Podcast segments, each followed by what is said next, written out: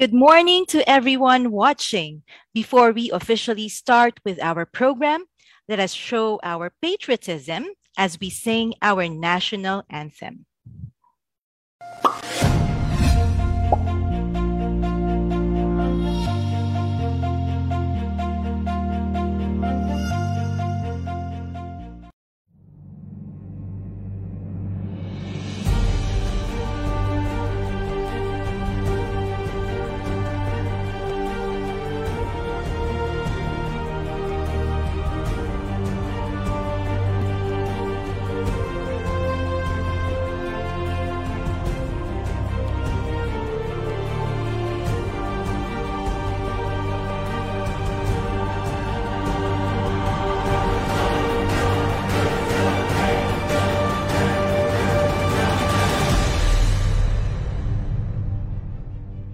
Mga kababayan, ang pambansang awit ng Pilipinas.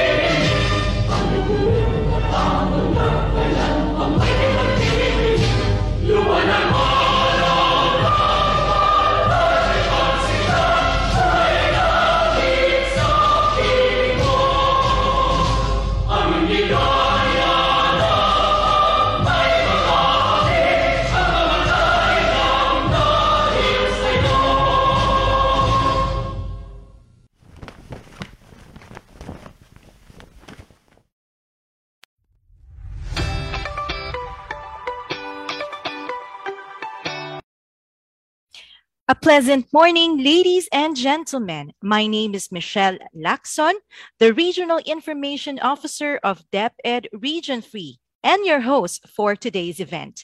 It is my pleasure to introduce to all of you the new initiative of the department through the Philippine Forum for Quality Basic Education, or briefly known as the Educ Forum, addressing the challenge of education quality and Educ Forum Series.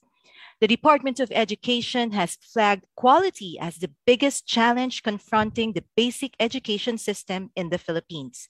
In order to address or to share updates on the ongoing reform initiatives of the department to the public and serve as an avenue to discuss critical issues surrounding education quality, the Education Forum decided to launch this series.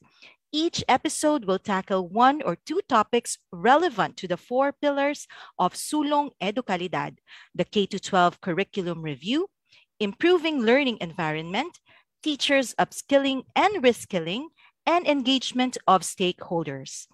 I am sure you are all excited to delve into the interesting topics and revolutionary programs of DepEd. But first, let me take this opportunity to recognize the members of the Educ Forum, the department's partners, the media, our stakeholders, parents, teachers, and learners who all support our initiative to bring reforms to the education system in the country. Joining us this morning is Chief of Staff and Supervising Undersecretary Nepomuceno A. Malaluan, Undersecretary Justado San Antonio, Undersecretary Jesus Lorenzo Mateo, Assistant Secretaries, and to all Central Office Directors and Regional Directors present today. Also, we have with us our Filipino Sign Language interpreters, Miss Amy and Miss Ember from the Tagapagsalin ng Wikang Senyas Workers Cooperative. Again, to everyone, thank you for gracing our forum, and we hope you will contribute to the meaningful discussion later. And to formally commence today's event, let us all give a warm virtual applause to our dear Secretary, Leonor Liling Magtolis Briones of the Department of Education.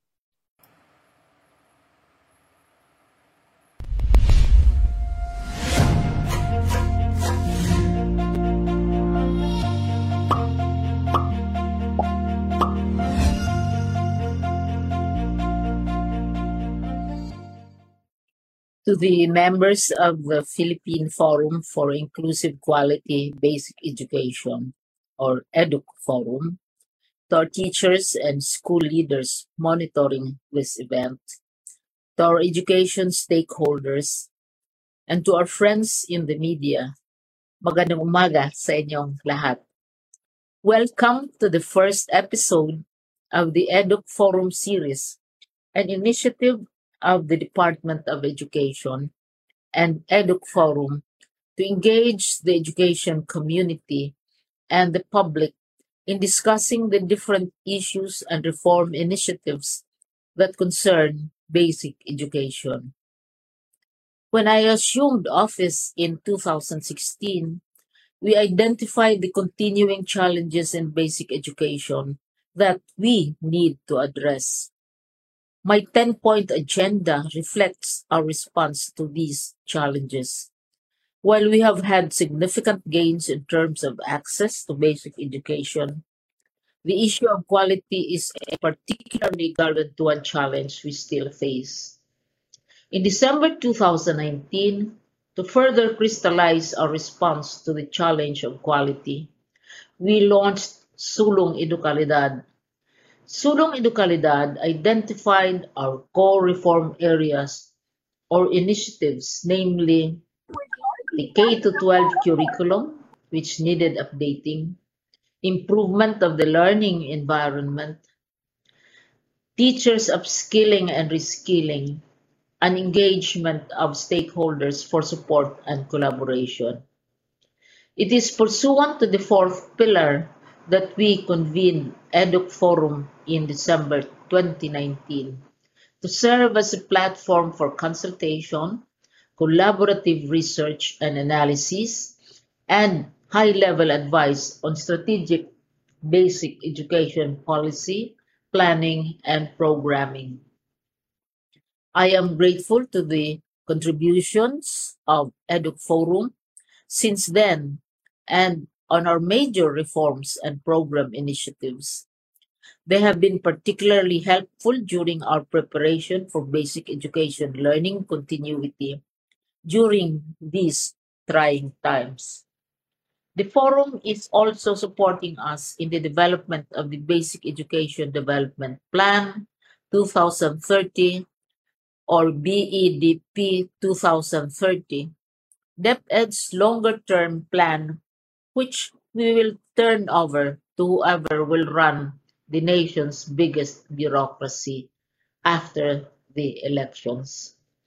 Recognizing the value of Education Forum to Education, I issued DepEd Order Number 10, Series of 2021, formally convening the Educ Forum and institutionalizing its terms of reference in support of sustaining its continued existence. This Educ Forum series that will feature an ongoing reform initiative or an unresolved issue at each episode will be another contribution of Educ Forum to inform deliberation on education concerns. The Educ Forum series will be a mechanism for informing the general public of the education sector reforms that are now being done currently, initiatives that we have in the pipeline, and challenges and concerns that we need to address. Our first episode of this series will tackle updates on the curriculum review being undertaken by DepEd. The main presentation will be made by our curriculum and instruction strand, along with our partner Assessment Curriculum and Technology Research Center, or ACTRC. The succeeding episodes of the Educ Forum series will feature discussions under the four pillars of Sulong Edukalidad.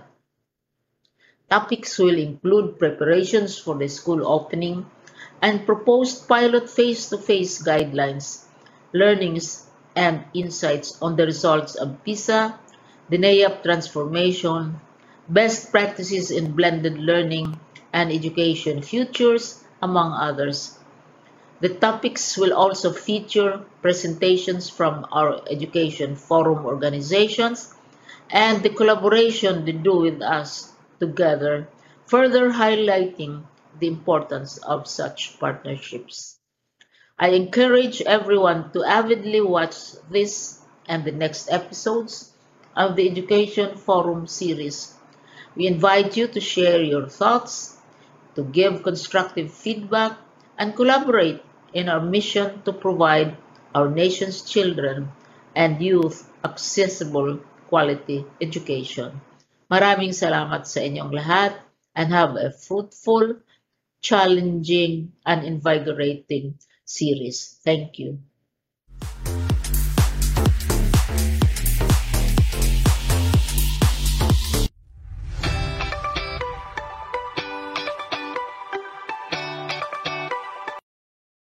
Thank you, Secretary Briones. As mentioned by the Secretary, this is the pilot episode of the Educ Forum series, which is an initiative of DepEd and the Educ Forum to involve the Filipino education community in discussing the various issues affecting the Philippine basic education system. In a few minutes, we will be joined by distinguished panelists for this episode from the DepEd Curriculum and Instruction Strand, Assessment Curriculum and Technology Research Center, Philippine Normal University, and the Central Visayan Institute and Foundation. Under the Sulong Edukalidad, we have overhauled the K to 12 curriculum with the help of the experts, not only to make the system of education appropriate to the needs of the Filipino learners, but also to be at par with the rest of the world. For our first episode, the focus of this discussion will be on the results of the curriculum review spearheaded by the department. Presenting to us the findings and the analysis of the curriculum review is Undersecretary for Curriculum and Instruction, Justado San Antonio, together with the Curriculum and Instruction Strand Directors, Director Joyce Andaya, Director Leila Ariola, and Director Nelia Benito, as well as Assistant Secretary Alma Torio. We also have with us Dr. Marie Therese A.P. Bustos, the Philippine Director of the Assessment Curriculum and Technology Research Center, and Pam Robertson, a Senior Research Fellow at the Assessment Research Center, University of Melbourne.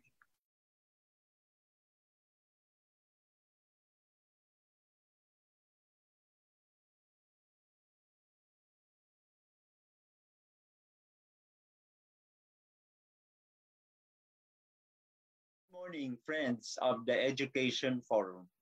As a major educational reform in the country, the K to 12 basic education curriculum shaped the landscape of basic education as stipulated in Republic Act 10533, envisioning a holistically developed Filipino learners with 21st century skills. The Department of Education, DepEd, started implementing the curriculum in 2012 for kindergarten, grade 1, and grade 7.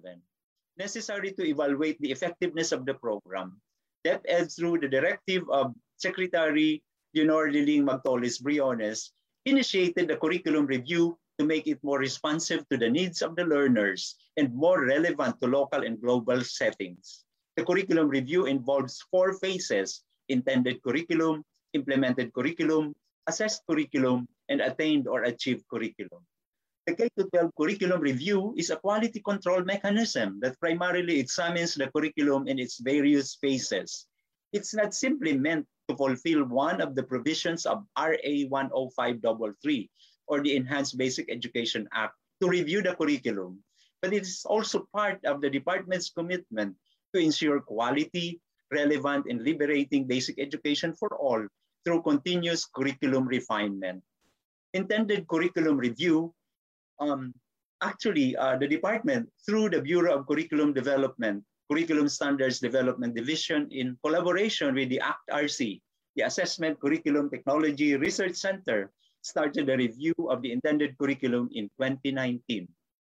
The review focused on the articulation of learning competencies within and across learning areas to identify gaps, issues, and concerns relative to the standards.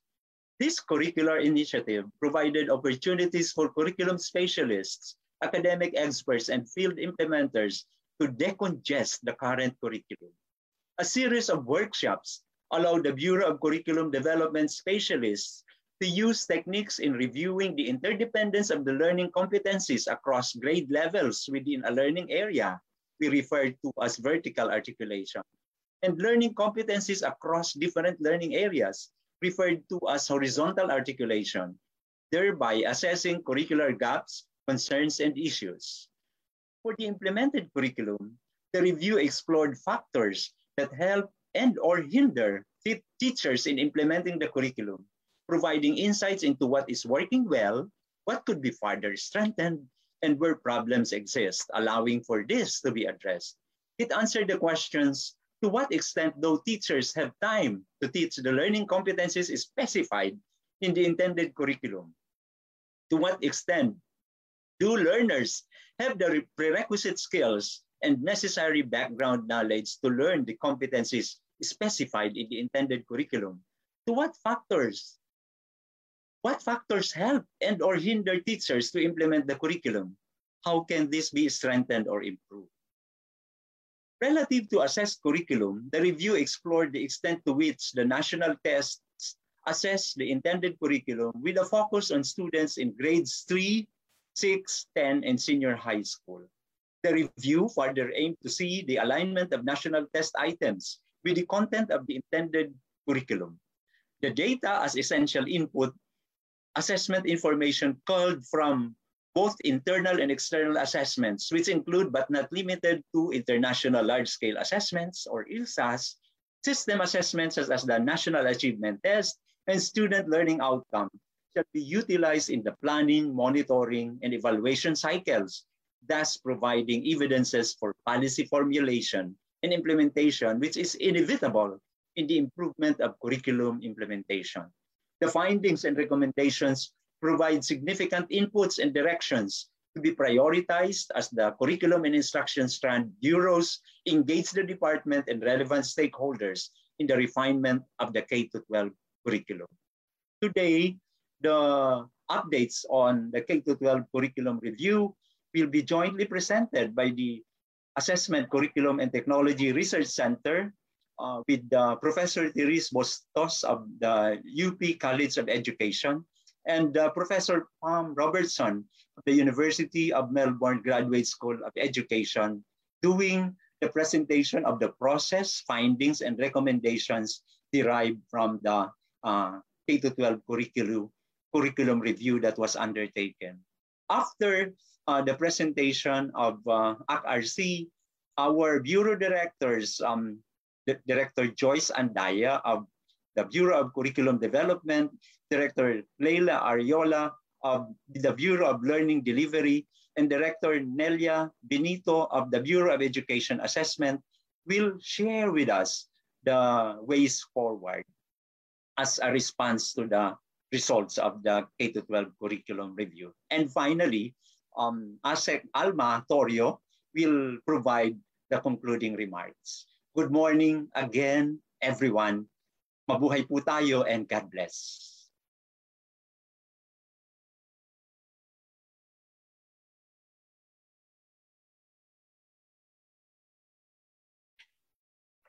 Magandang umaga po sa inyong lahat.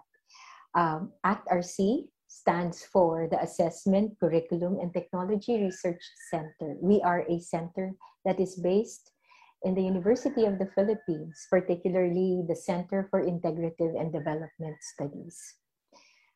Our research center was established in 2013, and it is a joint research center between two universities, University of Melbourne and the University of the Philippines. Our research center receives support from the Australian government. And the Australian government has been supporting Philippine education for many years. So back in 2013, we were established to advise and to inform the Philippine system of education through research in curriculum, teaching, and assessment. And so this is done through empirically based studies of curriculum innovation as well as implementation. And so, as with any curriculum improvement process, there really is a cycle that we go through. So you have an existing curriculum, you review it, you redesign it, then release it again, have it implemented, and then reviewed again. And so before the K to 12 curriculum, there was actually a previous review of the basic education curriculum conducted by Simeo Innotech and University of Melbourne. And this was back in 2010, 2011. Among the recommendations of that particular review were the following. First, to emphasize understanding and skill development rather than content coverage. Two, to improve the sequencing of learning within subjects. Three, to increase the continuity between stages of education. And four, to better align assessment with curriculum. And so the K to 12 curriculum did just that. But today, we are also confronted with many issues that we would like to address. And of course, addressing those would begin again with another review. And so here's the context for the current curriculum review. So we've been looking at student achievement on national tests, which are below expectations. The overcrowding of the curriculum remains to be a concern. And there are also questions about teacher preparation and their readiness to implement the curriculum. And so the curriculum review wasn't just done by ACT-RC, but it was conducted together with the Department of Education, particularly the Bureaus of Curriculum Development, Learning Delivery, Educational Assessment, and the Division of School Effectiveness. So we also have faculty coming from the University of the Philippines, as well as faculty from the University of Melbourne Graduate School of Education. And so it was really timely to do a curriculum review as we have already graduated the first batches of grade 12 students. And so the curriculum review started in 2018 and it followed this structure. And so you may have seen this diagram, this particular slide before when ACT-RC explained the curriculum review process, but we looked at the intended curriculum, which means we looked at the official documents, the curriculum guides that were distributed that are available online for everybody's use. We also looked at the implemented curriculum, how the teachers were using those curriculum guides, what they were doing to be able to teach the competencies that were written there. So we had surveys as well as focus group discussions. We also looked at the extent to which the National Achievement Test and all national tests were testing students in relation to the intended curriculum. And then lastly, we also looked at the attained curriculum, again, looking at achievement on the national tests, as well as asking employers about the suitability of our graduates. All of the information that we gathered from this review were to inform our recommendations towards DepEd policies and procedures. Curriculum alignment is very, very important. You know, we need to be able to see how coherent the curriculum is in the way it has been presented in the official curriculum, as well as in its implementation, as well as in how it's being tested. And so this coherence and consistency within the curriculum is very important because research does say that student achievement can be improved through greater curriculum alignment. And with this, I'd like to pass on the floor to my colleague, Pam Robertson. Thank you, Therese.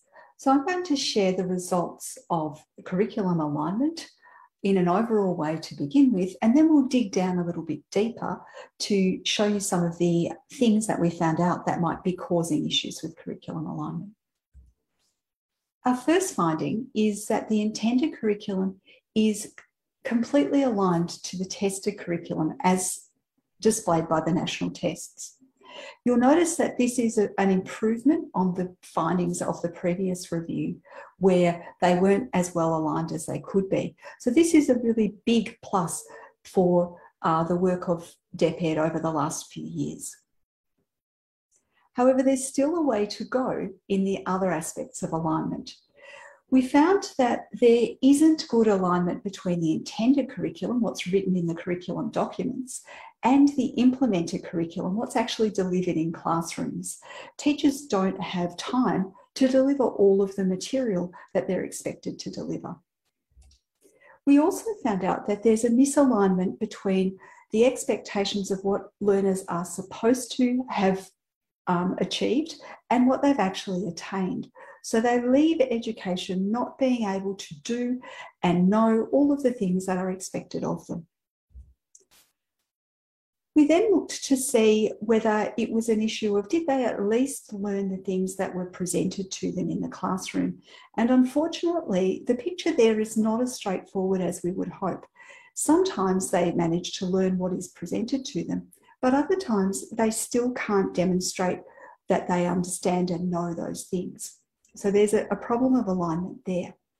Let's investigate further. We have some questions about why this alignment might be a problem. Is it simply that the curriculum is overcrowded? Is there adequate time to teach the intended curriculum? Have the learners mastered the prerequisites that are expected of them? And is it simply a matter that the curriculum is too hard? So let's talk through what our results found. Firstly, let's look at the issue of adequate time to teach. I've picked out some results here to show you from our survey of teachers. So each quarter, we sent teachers in a large number of learning areas and grades a survey.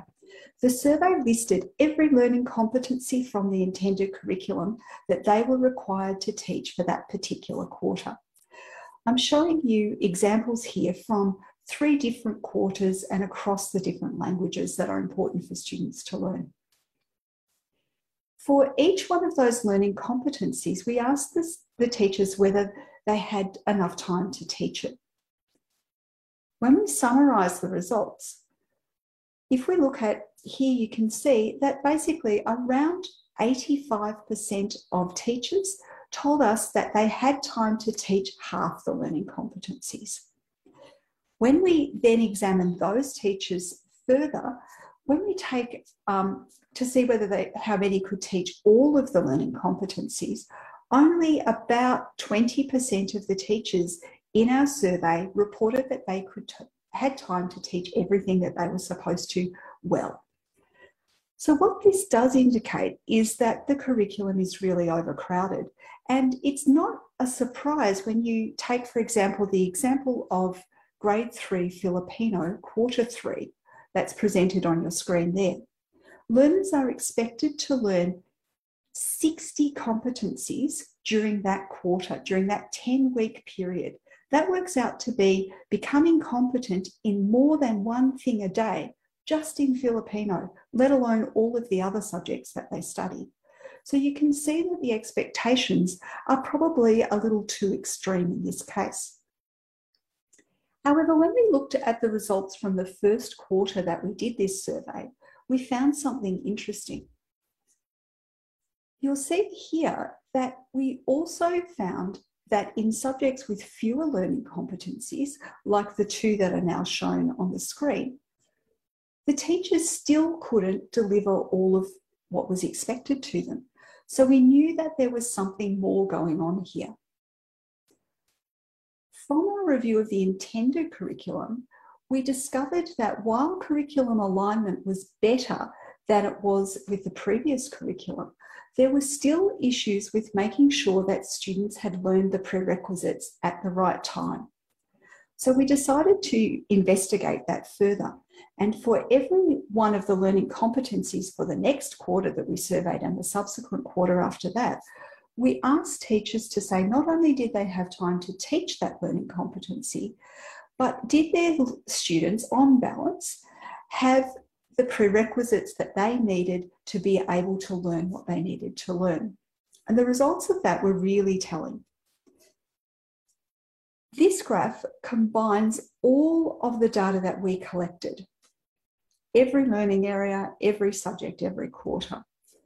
Every single one of these little dots stands for a particular learning competency.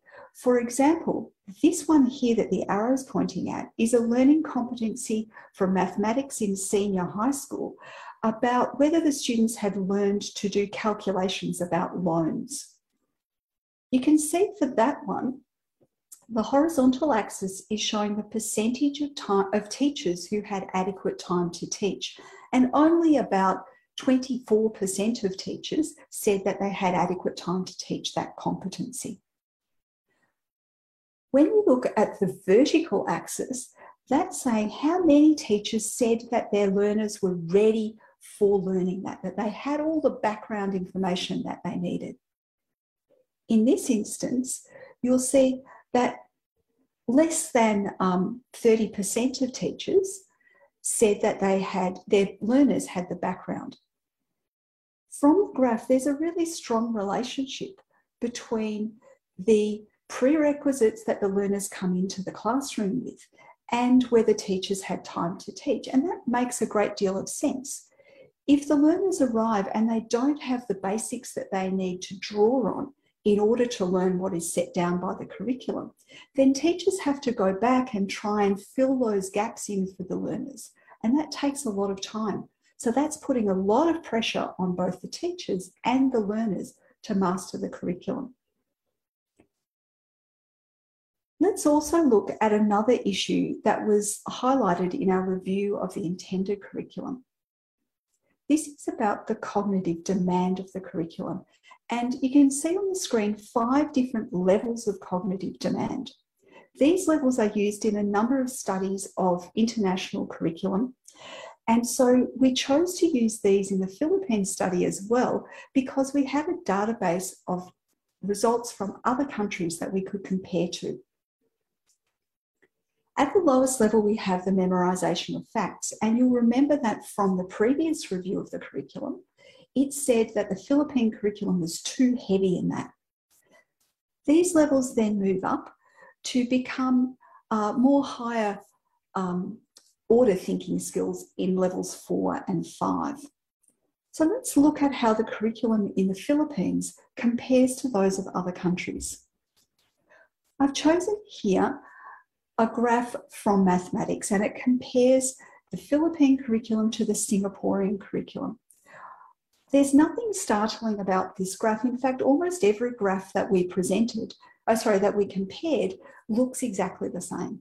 It doesn't matter whether it's for mathematics or for English or for science or which country we were comparing to, Singapore, Australia, New Zealand, Canada. It always looks pretty much the same. The good news is that if you look at these dark blue down the bottom, what you're seeing there is the level of memorisation in the curriculum. The first 2 columns refer to grade 3 mathematics, the next 2 to grade 6 mathematics, and the final 2 to grade 10 mathematics. And you'll see that about 20% of the Philippines grade 3 mathematics curriculum is about memorisation. It's still a bit higher than the Singapore curriculum, but it is much better than it was before, where the vast majority of the curriculum was about memorisation.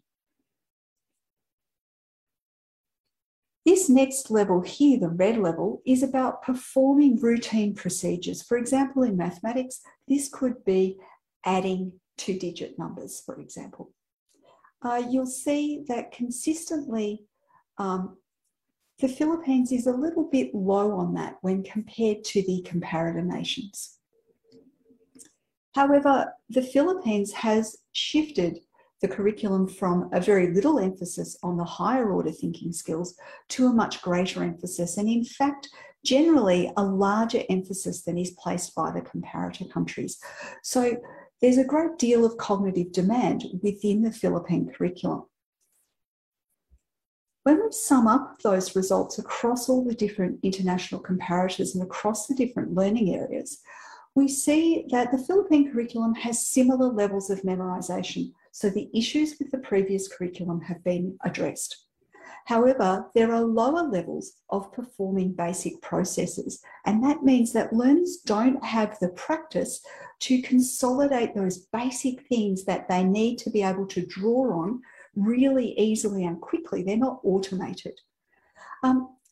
Similarly, the Philippines has a higher focus on higher order thinking skills, which is a positive in some respects, but when paired with the lack of practice of those really fundamental skills, it means that the learners don't have time or the background to actually do productive things with the higher order thinking. So what needs to happen is that we need to reduce the higher order thinking skills and then really beef up the time that the learners have to get these basic fundamentals under their belts. Once they've got those, then they'll be able to do something productive with their time spent on the higher order thinking skills.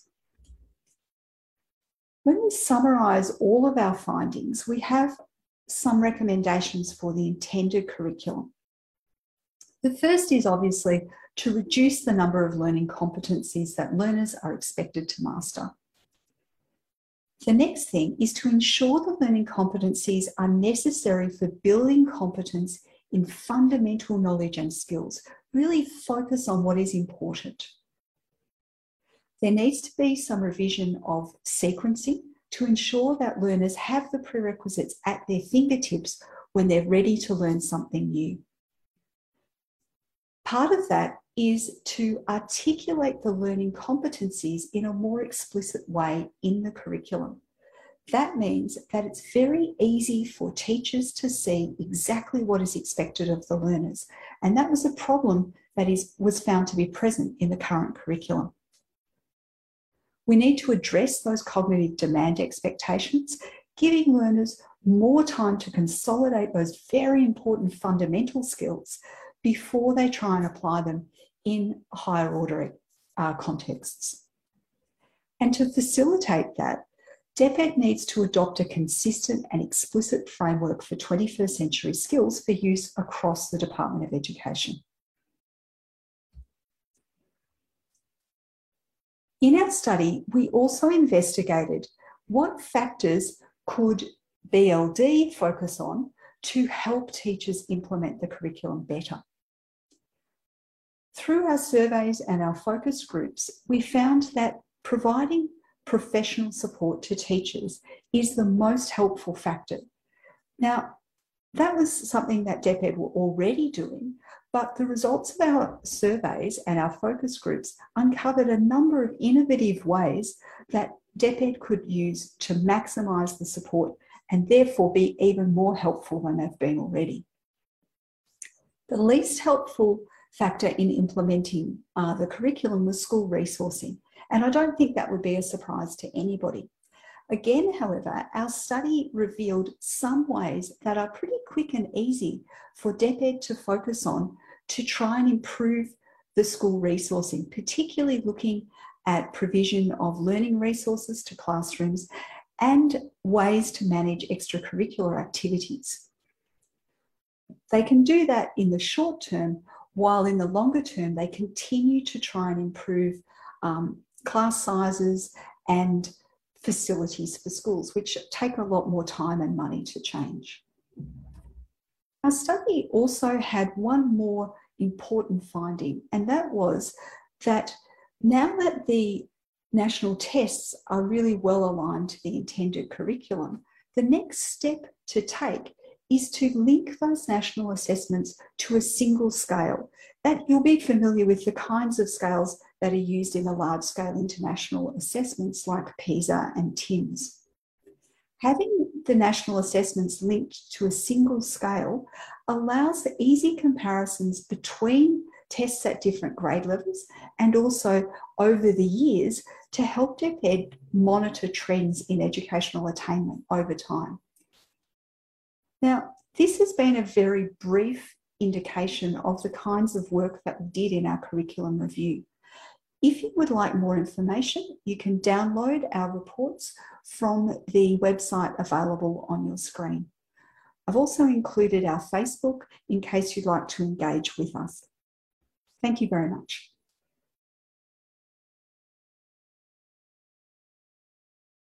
Having discussed the results of the curriculum review, the next question is, what's next for DepEd? What are the ways forward? With the obvious gaps and issues that have to be addressed, it's imperative to refine the intended curriculum, accounting the results of the review, the new thoracic direction of DepEd, and other considerations. We also need to produce and distribute teaching and learning materials aligned with the refined intended curriculum to aid the instruction, which is consistent to the curriculum revisions made. Any changes in the curriculum and instruction merit capability building activities for our teachers. Hence, it is a must for us to conduct training and technical assistance to our teachers.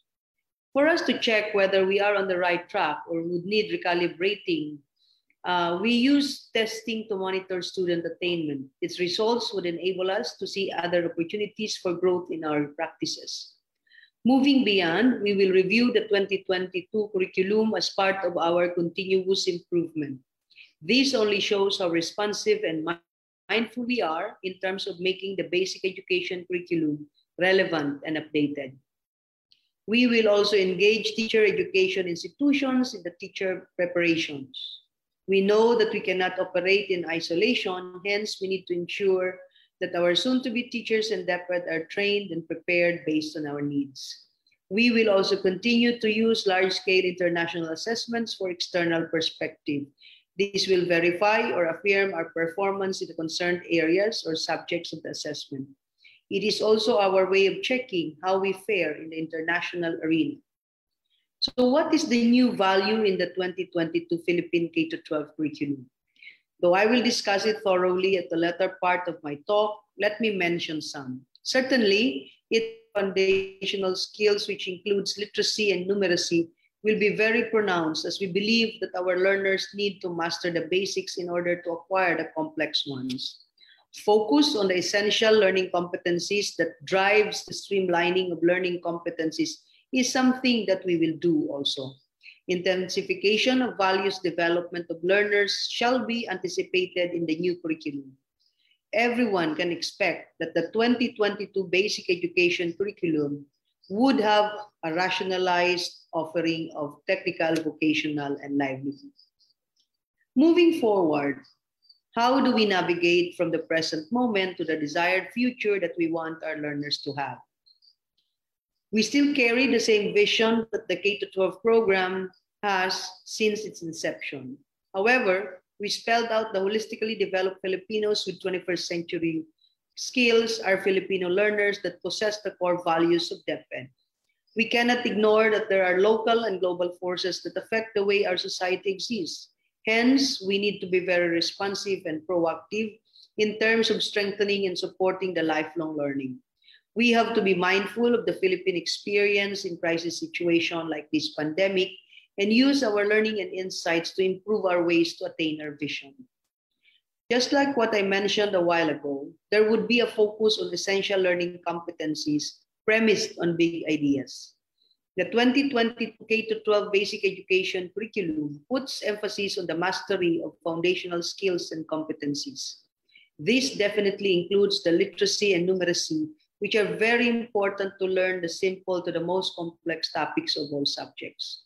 The learning standards shall focus only on essential learning competencies, which basically were based on the review of the intended curriculum. It served as our way to address the congestion in the curriculum and improve the articulation of the learning competencies. The development and mastery of such skills requires sufficient time for acquisition and practice, thus necessitating the curriculum to streamline learning standards. What guided us in looking at the content and standards of each subject is the formulation of the big idea of topics per quarter. It refers to core concepts, principles, theories, and processes that should serve as the focal point of curricula, instruction, and assessment.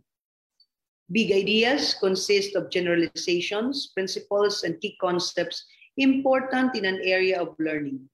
Big ideas reflect expert understanding and anchor the discourse, inquiries, discoveries, and arguments in the field of study. They provide a basis for setting curriculum priorities to focus on the most meaningful content.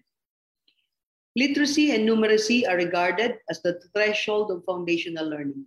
These remain as the focus of the teaching and learning process in the first key stage, which is K to 3, of the basic education curriculum. With the results of local and international assessments of our country, we had to revisit these foundational skills in order to ensure that our learners in grades 4 to 10 are prepared for the increasing level of complexity of topics and can respond to the sophistication of learning experiences across subjects. While we intensify our campaign to improve the cognitive faculties of our learners, the new curriculum could also nourish their values and virtues through the GMRC and values education, which replaces the edukasyon sa pagpapakatao.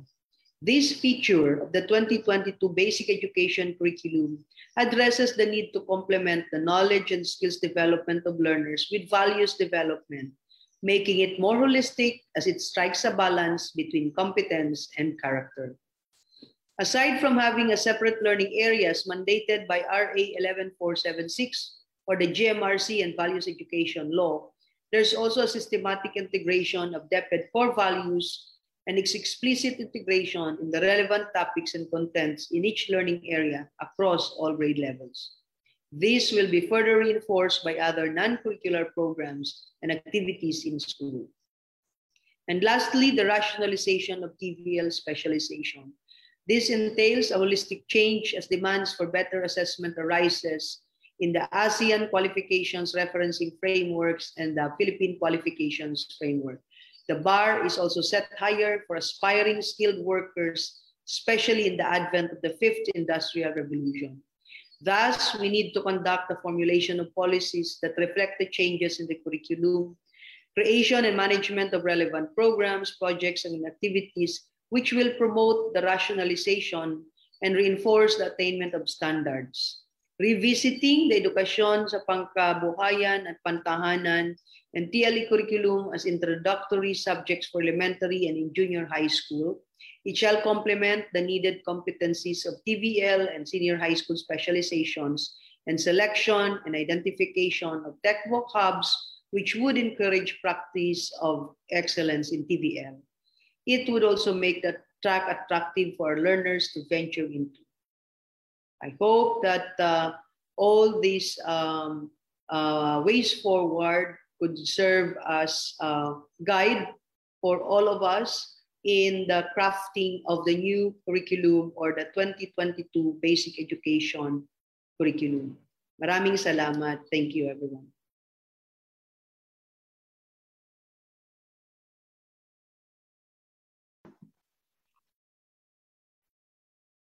Good day, everyone. Building on the proposed features of the enhanced 2022 Basic Education Curriculum and sustaining our gains from the K to 12 Basic Education Program, and with the goal of ensuring that learners meet curricular expectations, both in foundational understandings and in the 21st century skills, the Bureau of Learning Delivery of the Curriculum and Instruction Strand considers the following to address the findings and recommendations of the study. Starting off with research question number 1, as to what extent do teachers have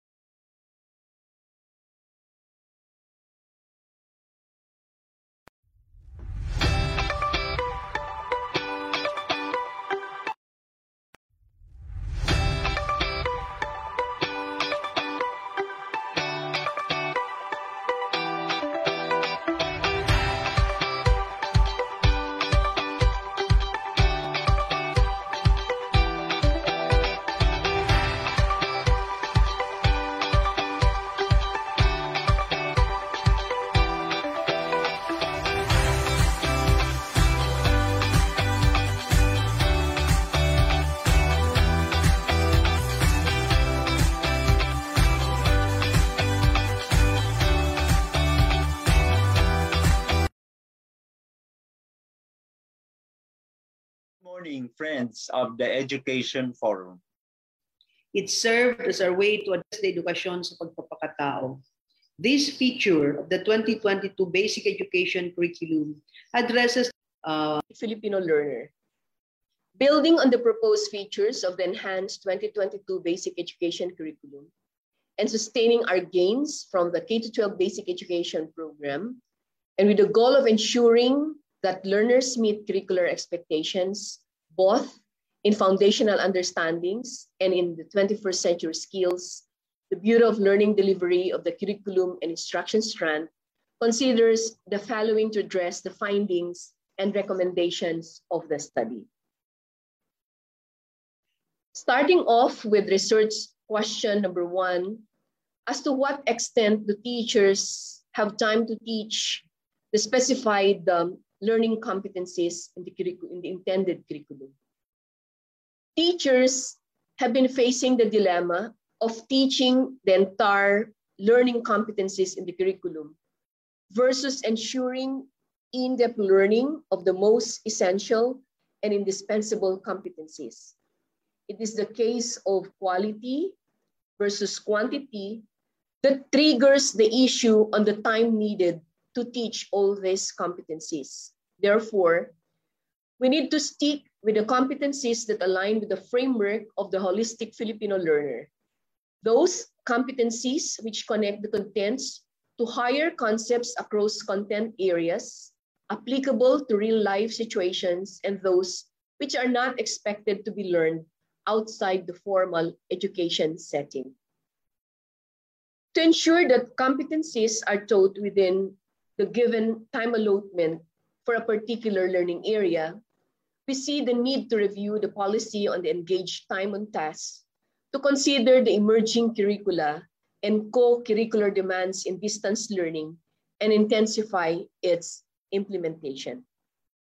Also, a policy on differentiated instruction may be considered to allow teachers to fully understand the what, the why, and the how of it. Differentiated instruction can help teachers to design their lessons around the needs of each group of learners. It ensures that what a learner learns, how he or she learns it, and how the learner demonstrates what he or she has learned is a match for his or her readiness level, for his interests and preferred mode of learning. Individualized instruction, on the other hand, may be considered when it is most needed to allow diverse learners to progress through the curriculum at different speeds. For research question number 2, as to what extent do learners have the prerequisite skills and necessary background knowledge to learn the competencies specified in the intended curriculum? The first bullet are action steps that fall within the purview of the Bureau of Curriculum Development. But since the Bureau of Learning Delivery is mandated to ensure that all these refinements in the curriculum are translated in the classroom, a number of programs need to be intensified since they directly address the improvement of foundational skills among learners. The early language, literacy, and numeracy, the mother tongue-based multilingual education, the pedagogical retooling in mathematics, languages, and science for grades 4 to 6, junior high school and senior high school, the primals plus, which includes other learning areas, the literacy instruction, and supporting assessment for learning and teaching towards 21st century skills development are the Bureau of Learning Delivery's existing programs, which aim to enhance learners' literacy and numeracy skills across key stages. They focus both on content and pedagogy, but they begin with capacitating our teachers, because no matter how well-intentioned a program is, if teachers fall short of the expected competency, the program content will remain diluted when translated in the classrooms. Faithful implementation of these programs is required to achieve our goals. As such, these programs should be coupled with proper monitoring and evaluation. Mastery learning focuses on ensuring that a learner's grasp of a lesson is complete. It keeps learning outcomes constant, but varies the time needed for learners to become proficient or competent at these objectives.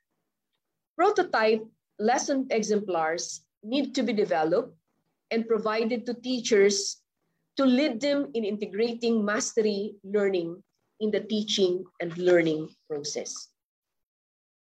Lastly, research question number 3 looked into the factors that help and or hinder teachers to implement the curriculum. How can this be strengthened or improved? Indeed, the Department of Education has repeatedly proven that the institutionalization of the learning action cells has supported successful teachers by nurturing their knowledge, their attitudes and competencies in terms of curriculum, instruction, and assessment in their workstations. In a number of its programs, the Bureau of Learning Delivery has adopted the cascade model of professional development in collaboration with the National Educators Academy of the Philippines. Preparation of LAC resource package is the prerequisite in the rollout of these programs. In this way, the LAC facilitators are guided as to the what and how of session delivery. Apparently, there have been other crucial factors which are responsible for student learning but have not been delved deeper to warrant a program in the Bureau of Learning Delivery.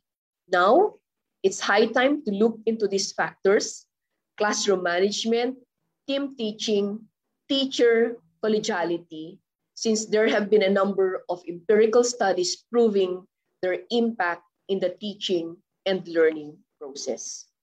Finally, it should be emphasized that ensuring the successful implementation of the curriculum is not just all about the teachers and that of the learners, but involves the entire curriculum support system, resource materials and facilities, school environment, assessment, school leadership and management, and community, industry, and school partnerships.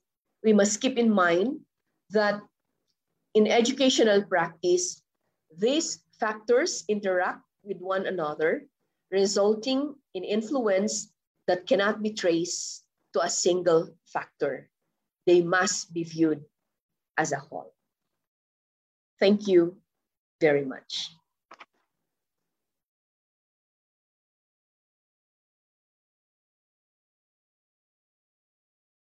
The review of the tested curriculum explores the extent to which the national tests are assessing the intended curriculum. Alignment between test items and the intended curriculum is important because a high degree of alignment provides reassurance that the tests are assessing what they should and that the implemented curriculum is aligned with the intended curriculum. Since the results of the review indicate that all the national test items are aligned to the content of the intended curriculum and can provide an indication of the extent to which learners have reached the expected standards, it shows that the table of specifications used by the Bureau of Education Assessment to drive test design are firmly embedded in the curriculum requirements. The review of the tested curriculum has offered suggested actions. First, test alignment practices be maintained to ensure ongoing alignment of the tested curriculum with the intended curriculum. Second, increased collaboration between the Bureau of Curriculum Development and the Bureau of Education Assessment to improve the alignment of cognitive demands across the intended and tested curricula and clarity of expectations of 21st century skill development. The current practices of BEA around the construction of tables of test specifications wherein subject area specialists of both bureaus collaborate in its preparation to ensure that there is a match between test items and curriculum guides will continue. Likewise, consultation on the wording of learning competencies on cognitive demand in future curriculum enhancement. Greater alignment between the two bureaus, especially around the integration of 21st century skills, would increase consistency of approach. The BEA 21st Century Skills Assessment Framework could provide a starting point for enhancement and integration of 21st century skills in the K to 12 curriculum guides by BCD.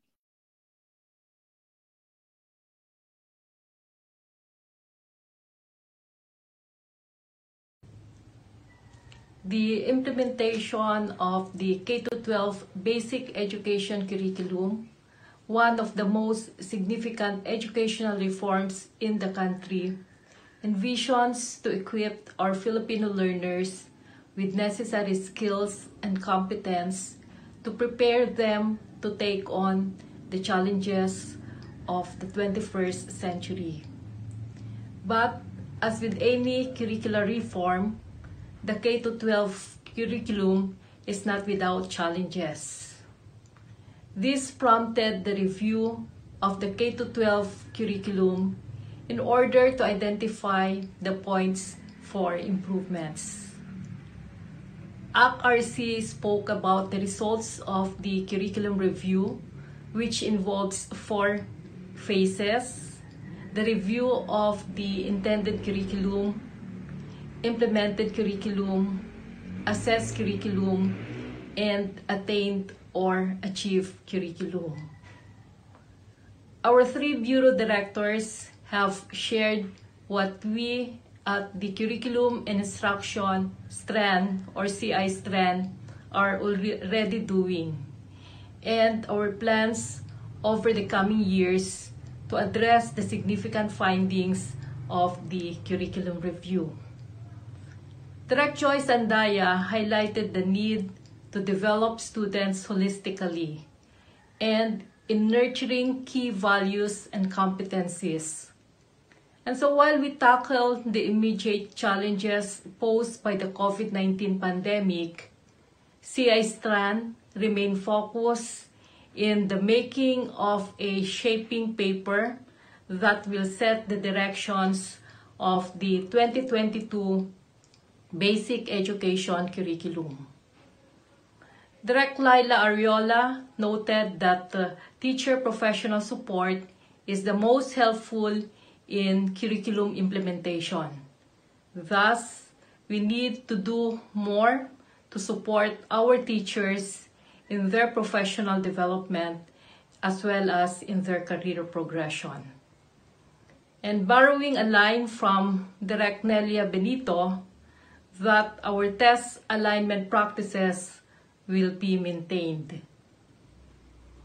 As the Strand tasked to ensure that we provide quality, relevant, and effective curriculum to every Filipino learner, we say that the plans presented were conceptualized with our learners' best interests in mind. In CI, we say, children are important. But CI Strand will remain open to other ideas. We hope this forum is just the start of deeper conversations and richer collaborations to come. We look forward to hearing your views and having a conversation with all of you later during the open forum. Thank you very much.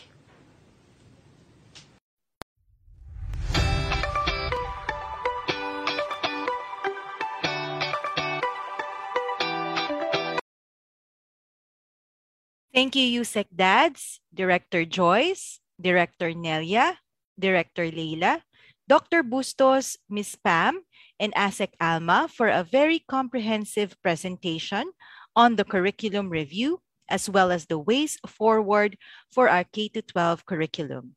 At DepEd Philippines Facebook, we are currently being viewed by about 3,000 individuals, and we are also cross-posted and concurrently streaming in 57 Facebook pages of various partner and supporting organizations. And now it's time to move on to the panel reaction. For this part, each panel reactor will be given 10 minutes to react to the presentation of the curriculum review results. Our first reactor is the 11th president of the Philippine Normal University, the National Center for Teacher Education, and the executive director of the United Nations Association of the Philippines. He is also a member of the core team of the Asia Pacific Network on Global Citizenship Education. He is none other than Dr. Bert J. Tuga. Thank you, Michelle. A pleasant morning to everyone.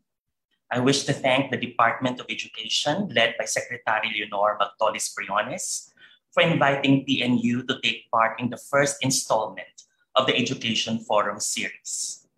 Greetings as well to USEC Nepomuceno Malaluan, USEC Jesus Mateo, and to all our colleagues in the Education Forum.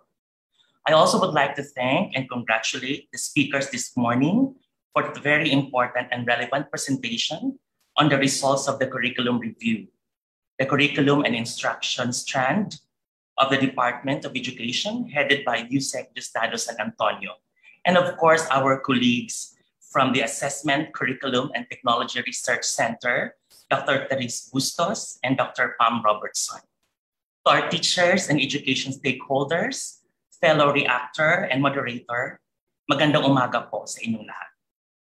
Let me begin by saying that the curriculum review is comprehensive because it captured the alignment of all curriculum components, the targeted outcomes, the implementation, the assessment of outcomes, and the actual achievement.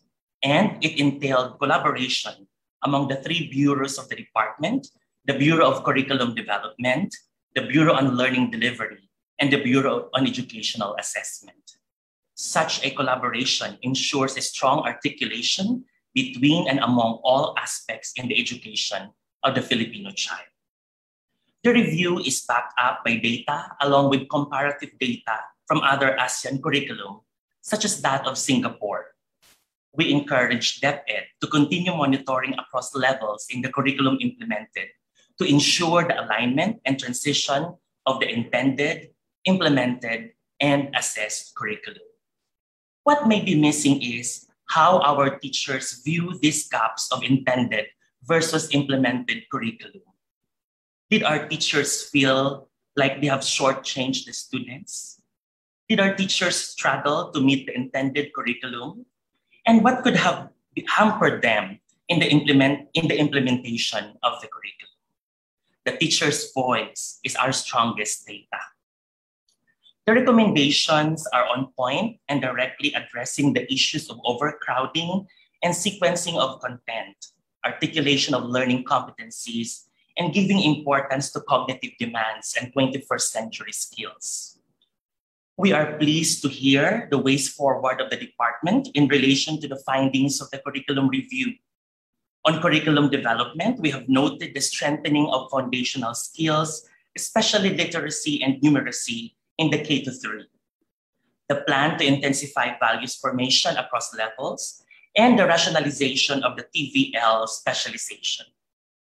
On learning delivery, we have noted the giving of emphasis to most essential and indispensable learning competencies, the need to review the policy on engaged time on tasks, and to explore the value of individualized or differentiated instruction. We are also glad to hear the plans of intensifying the implementation of various existing programs, taking into consideration the gaps of implementation, especially teacher readiness.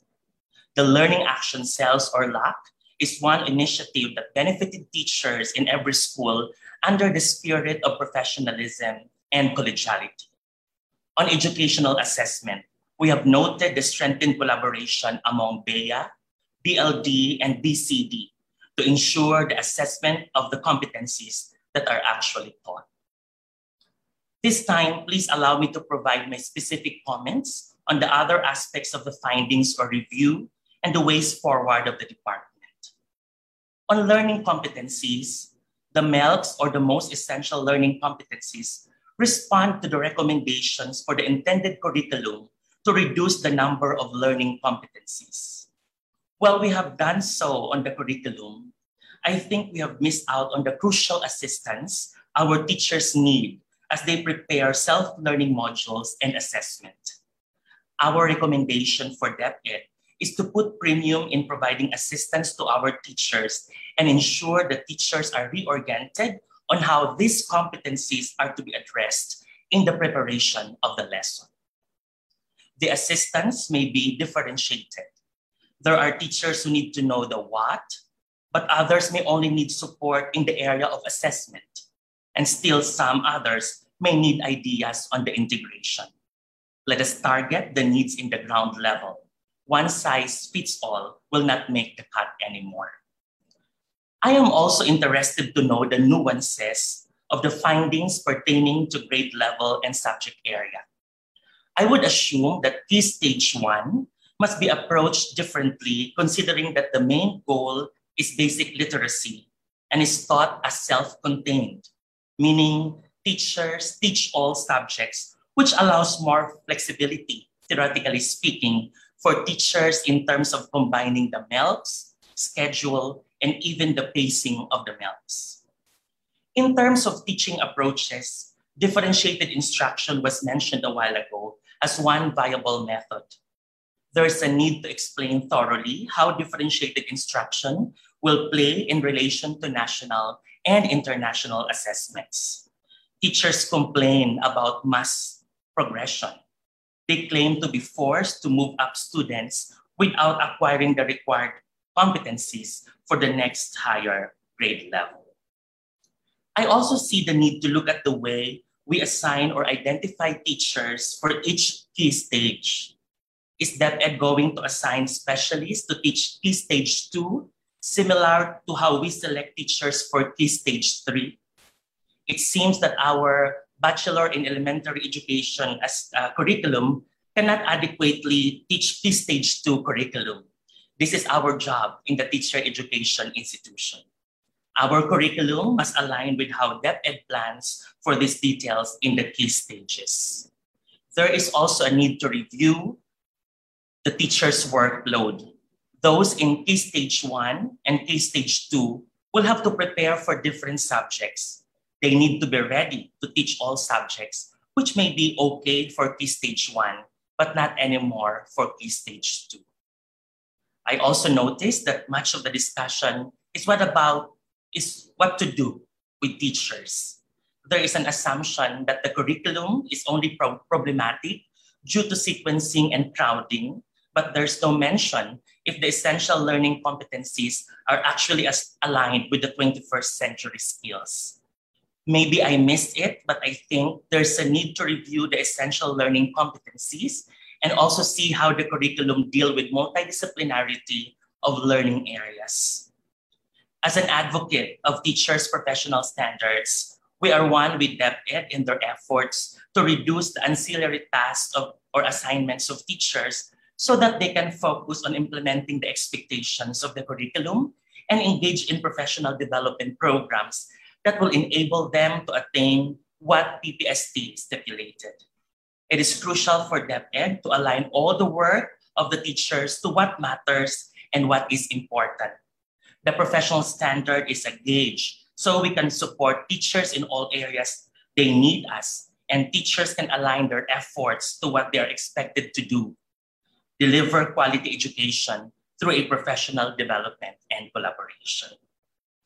Lastly, it was highlighted in the presentation that the strengthened partnership with teacher education institutions will play a vital role in DepEd strategies to effectively implement the proposed changes in the K to 12 curriculum. The TEIs, being on the supply side, need to consider that our pre-service teacher education curriculum must respond wholly to the needs of the basic education, and that our continuing professional development programs address the needs of in-service teachers in the field. The enhanced basic education curriculum demands for teachers steeped in content, pedagogy, and technology skills. PNU supports the demand for teachers equipped with 21st century skills through our own outcomes-based teacher education curriculum. As a university, we are aware of the changing demands for the teacher's content knowledge, pedagogical content knowledge, and technological pedagogical content knowledge, especially amid the pandemic or in the new normal. PNU is likewise committed to the continuing professional development of teachers through innovative trainings in partnership with the Department of Education. And one example is our Linking Standards and Quality Practice project with DepEd, which is also known as LISCOOP. LISCOOP puts together key elements of a strong and lasting professional development program, which is comprised of content advancement via our own graduate programs, differentiated and targeted training, and a clear linkage to work expectations via job-embedded learning. The project provides for learning and doing based on PPST expectations and the PNU outcomes of our graduates, educational leader, research scholar, and expert practitioner. We share the goal of the department in producing holistically developed Filipino learners with 21st century skills. And we believe that our teachers will play the most important role in making the goal a reality. Thank you at magandang umaga po sa inyong lahat.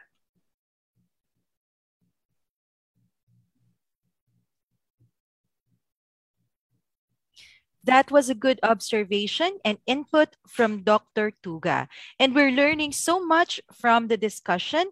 We would like to remind everyone to please send in your questions through chat in the Zoom call or the link for the questions and comments in our live stream platforms. And let us enlighten ourselves by asking thought-provoking questions. Our next reactor is presently the president of the Central Visayan Institute and Foundation and the founding director of the Research Center for Theoretical Physics of the CVIF. And together with his wife, Maria Victoria, he was given the Ramon Magsaysay Award in 2010 for improving basic education in the Philippines through the CVIF Dynamic Learning Program. Let us all welcome Dr. Christopher Bernido. Good morning, everyone. Good morning, everyone. First of all, I'd like to thank the Department of Education for opening up this education forum to other stakeholders and asking for opinions that is affecting the educational system in the Philippines. And I would also like to thank the presenters for their analysis. And for my reaction, I would like to share screen, if it's okay with you. Okay. I hope you can see that.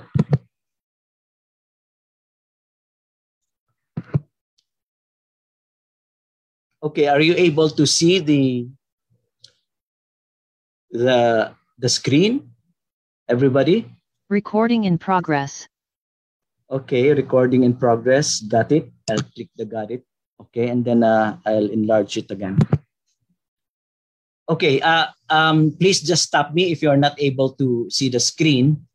But I guess I will now continue or just chat in the box. So first of all, again, I'd like to thank DepEd for opening it up to the other stakeholders and for the presenters for their analysis of the curriculum. Now, clearly, everybody was talking about the intended curriculum, the implemented curriculum, followed by an assessed curriculum, and an attained curriculum. And it's clear that the intended curriculum is the foundation for all of this. The implemented curriculum has to be aligned with the intended. The assessed has to be aligned with the intended curriculum as well as the attained. And you do all this sequencing, alignment, continuity based on the intended curriculum. The only problem is that if the intended curriculum is weak, if the intended curriculum is, say, mediocre, then the rest, the flow from to implemented, assess, and attain, you'll be drawn into this whirlpool of mediocrity. I mean, it's okay to be very busy about sequencing, aligning, continuity, and so on and so forth. But if the original, the foundation, which is the intended curriculum, is weak, then maybe 10 years from now, we'll still be talking about the same problems in Philippine education. So I would like to share some of our insights into the situation. The Central Visayan Institute Foundation, where I come from, also has an education research center. And we have been looking at the Philippine education problem for the past 20 years, looking at the Filipino teacher inside a Filipino classroom in a Filipino environment. So more or less, we're quite familiar with what's going on. So now, if the intended curriculum is very crucial because the rest would follow. And as I said, if you have a weak intended curriculum, then it will just be going around sequencing and aligning a weak and mediocre curriculum. So now, everybody has been talking about assessment. We love, all of us, assessment, because assessment gives us the hint, the way, points the way towards what to do next. Now, there has been an assessment, a very glaring assessment, which somehow, I don't know if we're turning a blind eye to this very important assessment regarding the intended curriculum, which is the root cause. Now, if a person has a cancer, you don't cure it by putting in Band-Aid or putting Tylenol or putting like that. You go to the root of the problem. Stopped. Recording in progress. Okay. I heard recording stop, recording in progress. Now, so as I said, we have to go to the root of the problem. The Philippines is in a crisis, and we cannot afford to really waste time on looking at the leaves, the branches, and the trunk. We have to go direct to the root to solve a Philippine educational crisis. And for me, let me just cite this foundation, which is the intended curriculum. Let us look at this page. I only have a few pages. If you see, we used to have a disciplinal curriculum, and we have performance indicators that the progress of many schools have actually climbed up. But then, in 2013, the Republic Act 10533, which mandated a spiral curriculum, came in. And what is the assessment? What is the performance indicator? There could not be any more important performance indicator than the 5 years later, after the Republic Act 10533, 5 years later, the Philippines joined the PISA, the Program for International Student Assessment. And if you look at the table below, the Philippines ranked number 78th in math and science, second to the last, number 79 in reading, the last out of 79 nations. What other assessment would you like? Okay. As I said, we have to go through the root of the problem. Otherwise, we will just be keeping ourselves busy with the leaves and the branches without looking at the roots.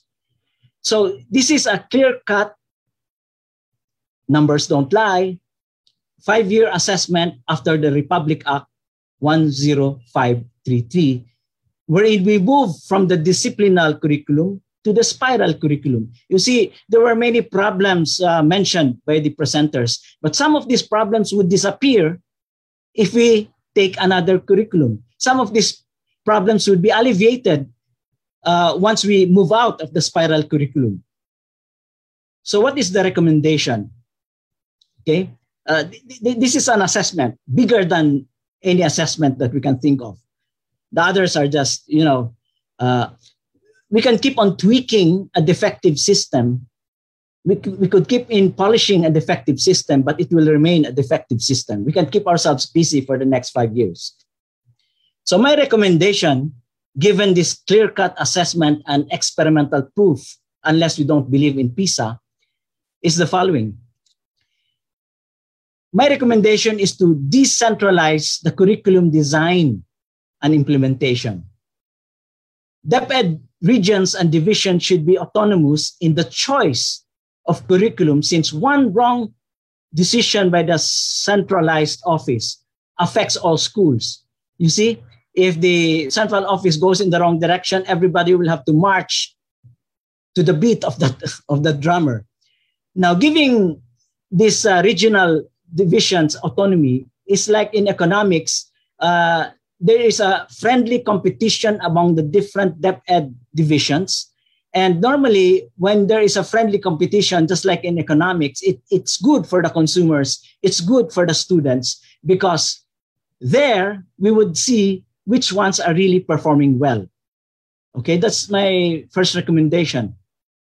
And since the school year is already right in front of us, for those people with authority or in power, for the coming school year at least, as an emergency measure in view of the pandemic, to allow public and private schools to choose between spiral and disciplinal curriculum. Already, many accredited private schools in Metro Manila are opting or have opted, in fact, for the disciplinal because they think that the spiral curriculum is disastrous. This is, we're talking about the intended curriculum, which is the root of all the other smaller problems, I would say. And then you might ask me, but how about the Republic Act 10533? Let me mention this, my last page. Okay, let's look at the Constitution of the Republic of the Philippines. Article 14 on education. The Constitution says, Section 1, the state shall protect and promote the right of all citizens to quality education at all levels, and shall take appropriate steps to make such education accessible to all. And I believe this might be in contrast to the Republic Act 10533, which says, Section 5, the curriculum shall use the spiral progression approach. Now, we have already seen in the previous page that the result of the spiral curriculum was disastrous. I think this statement in Republic Act 10533 goes against the spirit of the fundamental laws of the land, wherein the state shall protect and promote the right of all citizens to quality education. Putting in an explicit item in Republic 10533, like the curriculum shall use the spiral progression, ties the hands of all the schools all over the Philippines that they have to follow this. So it goes against the spirit of the Constitution because the environment is changing. The educational landscape is continually evolving. How can you react to a changing environment if your hands and feet are tied by an explicit Republic Act, which says, no, you should use spiral progression. No, no, no, no, don't go away from it. You just, keep yourself busy within the spiral progression. You tweak a possibly defective system. So that's just my appeal to everyone, okay? Because this Republic Act could likely be unconstitutional. So thank you very much. And I thank again DepEd for opening up, asking opinions from probably things you would not like to hear. Thank you very much. Thank you. So I'll stop sharing.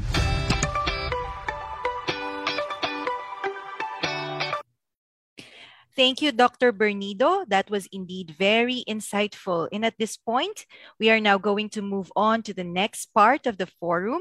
And joining us to moderate our open forum and synthesize the discussion this morning is Regional Director Ramir Uitiko Sesafor. He is presently the Regional Director of DepEd Region 6 and a recipient of the 2012 Gawad Career Executive Service Presidential Award. Good morning and hello po. RD Ramir, over to you po. Good morning. Good morning, Michelle. Thank you, Mitch. And good morning, everyone. And this has been a very engaging morning for all of us, especially to the Department of Education. And this is so timely as we continue to implement our K to 12 curriculum even in the midst of the pandemic. So we are given 45 minutes for this open forum. So let us try to go through the mechanics of the open forum. Participants can type in their questions via the chat room. For our Zoom participants, kindly type in your questions in the chat box. For our participants joining our Facebook live stream, we encourage you to utilize our Google Forms to send in your questions. The link is pinned in the comment section of the Facebook live stream. You may mention who the questions are addressed to. Lastly, the panelists have a maximum of 2 minutes to answer each question. The floor is now open for questions.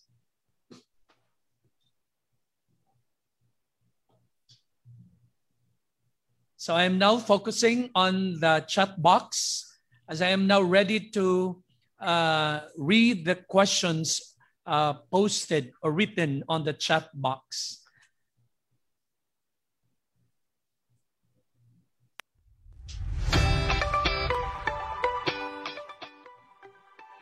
Okay, we have the first question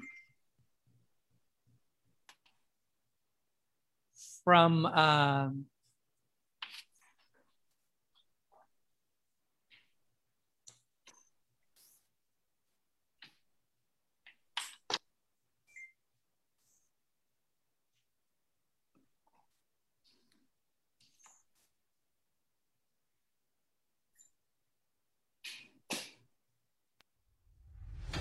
okay, we have the question from Sir Philip.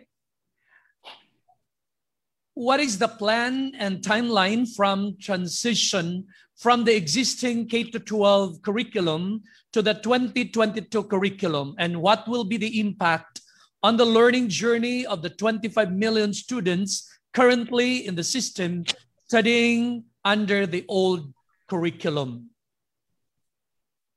And there is no name of the speaker indicated. So I would like to request any of the presenters a while ago to answer that question of Sir Philip. I'd like to repeat, what is the plan and a timeline from transition from the existing K-12 curriculum to the 2022 curriculum, and what will be the impact on the learning journey of the 25 million students currently in the system studying under the old curriculum? Hi, Diram. Okay, Yusek Dad San Antonio, please. Thank you very much, Sir Philip, for raising that question. Actually, we have not yet decided. We are still exploring options, but definitely it will be on a phased basis. So our goal is to really prepare the more detailed curriculum for the first key states before the term of this current executive committee hands it over to the next group, and most likely decisions on how it would be implemented will most likely be with the next team of executive officials in the Department of Education. You know, it's not enough that we are ready with the intended curriculum. We cannot implement it without the available learning resources. So adjustments need to be made, but most likely perhaps it would be phased as to how the phasing will be, as I've said, will not have to be decided by us now because definitely we cannot immediately do the transition from the existing curriculum that we have now to the new one, the 2022 version, immediately next year. Because as I've said, we want to make sure that the learning resources and the preparation of our fellow teachers in making adjustments as pointed out by the reactors to the implementation of the new curriculum will have to be also attended to. Thank you. Thank you, Yusek Dads. We have another question from Sir Benito Benoza of Inotech. What was the global experience on adopting radical reforms in the curriculum? And how long do the reforms have to be in place before discernible advantages are evident? And I'll just read some of his lines after the questions. The change process may need time, and of course, consistent review and the other system components may not be able to effect the changes effectively. Anybody from the panel, please? Well, maybe I could put in something very quickly, and then the others could also have. The change could be very, very quick. You see, if you hit the root cause, that's what our experience is. Our experience in our school, experiences in the 19 different schools in Basilan, or the 162 public schools in Bohol. The change could be very, very quick. In fact, in a year or two, you could easily see the rise. But if you do not hit the nail on the head, you can keep on tweaking, and then 10 years later, it would still be the same. That's just my opinion. Director Ram, can I say something? Director Joyce Andaya, please. Yes, of course, curricular reforms take a while to finish and to take root, and even to have the changes that we want to see. For instance, in the K to 12 curriculum, you have to be able to finish the entire gamut of the program before you can see changes, which are many times incremental. But you, of course, because we're talking about the Philippine educational system, and we're talking about 40,000 schools, if I am not mistaken, then really changes might, and reforms will really take some time. But do we change curriculum in the middle of it, or do we easily discard all those reforms just because a certain part of it is not working? We don't do that. We need to be able to look into specific parts and then do something about it in terms of teacher engagement, in terms of resources, and the like. And to go back to the question, it will take some time. And I would like to also respond to the reaction made by our Mr. Bernido. I just would like to say that I agree with him that we need to have a strong curriculum. And that's why we need to be able to put in all the principles of a good curriculum. And I believe that in the K-12 curriculum, we were able to do that. But to say that the curriculum is weak because of the spiral progression approach that we're using is simply looking at it from a very limited point of view. I'd like to say also that other countries are using the spiral progression approach. Singapore is using it, and it's #1 in PISA. The other point I want to make is that in the curriculum review that we did, spiral progression is evident. There are just gaps that need to be looked into so that we can make sure that our intended curriculum really is able to follow the spiral progression approach. Thank you. Can I say something, po? Okay, Sir Chris, you are recognized. Yes, thank you, po. First of all, a change in curriculum can happen almost instantly, just like what happened in 2013 when the Republic Act changed from disciplinary to spiral. So it did not belong. I mean, it could happen with just overnight, in fact. That's one point. So it could happen quickly. Secondly, my problem with always copying the experiences of other countries like Singapore and so on, you cannot really transport what is happening in another country and put it in the Philippine context when the situations are completely different. The environment is completely different. For example, in Singapore, they have $1 billion in the tutoring industry. Do we have that in the Philippines?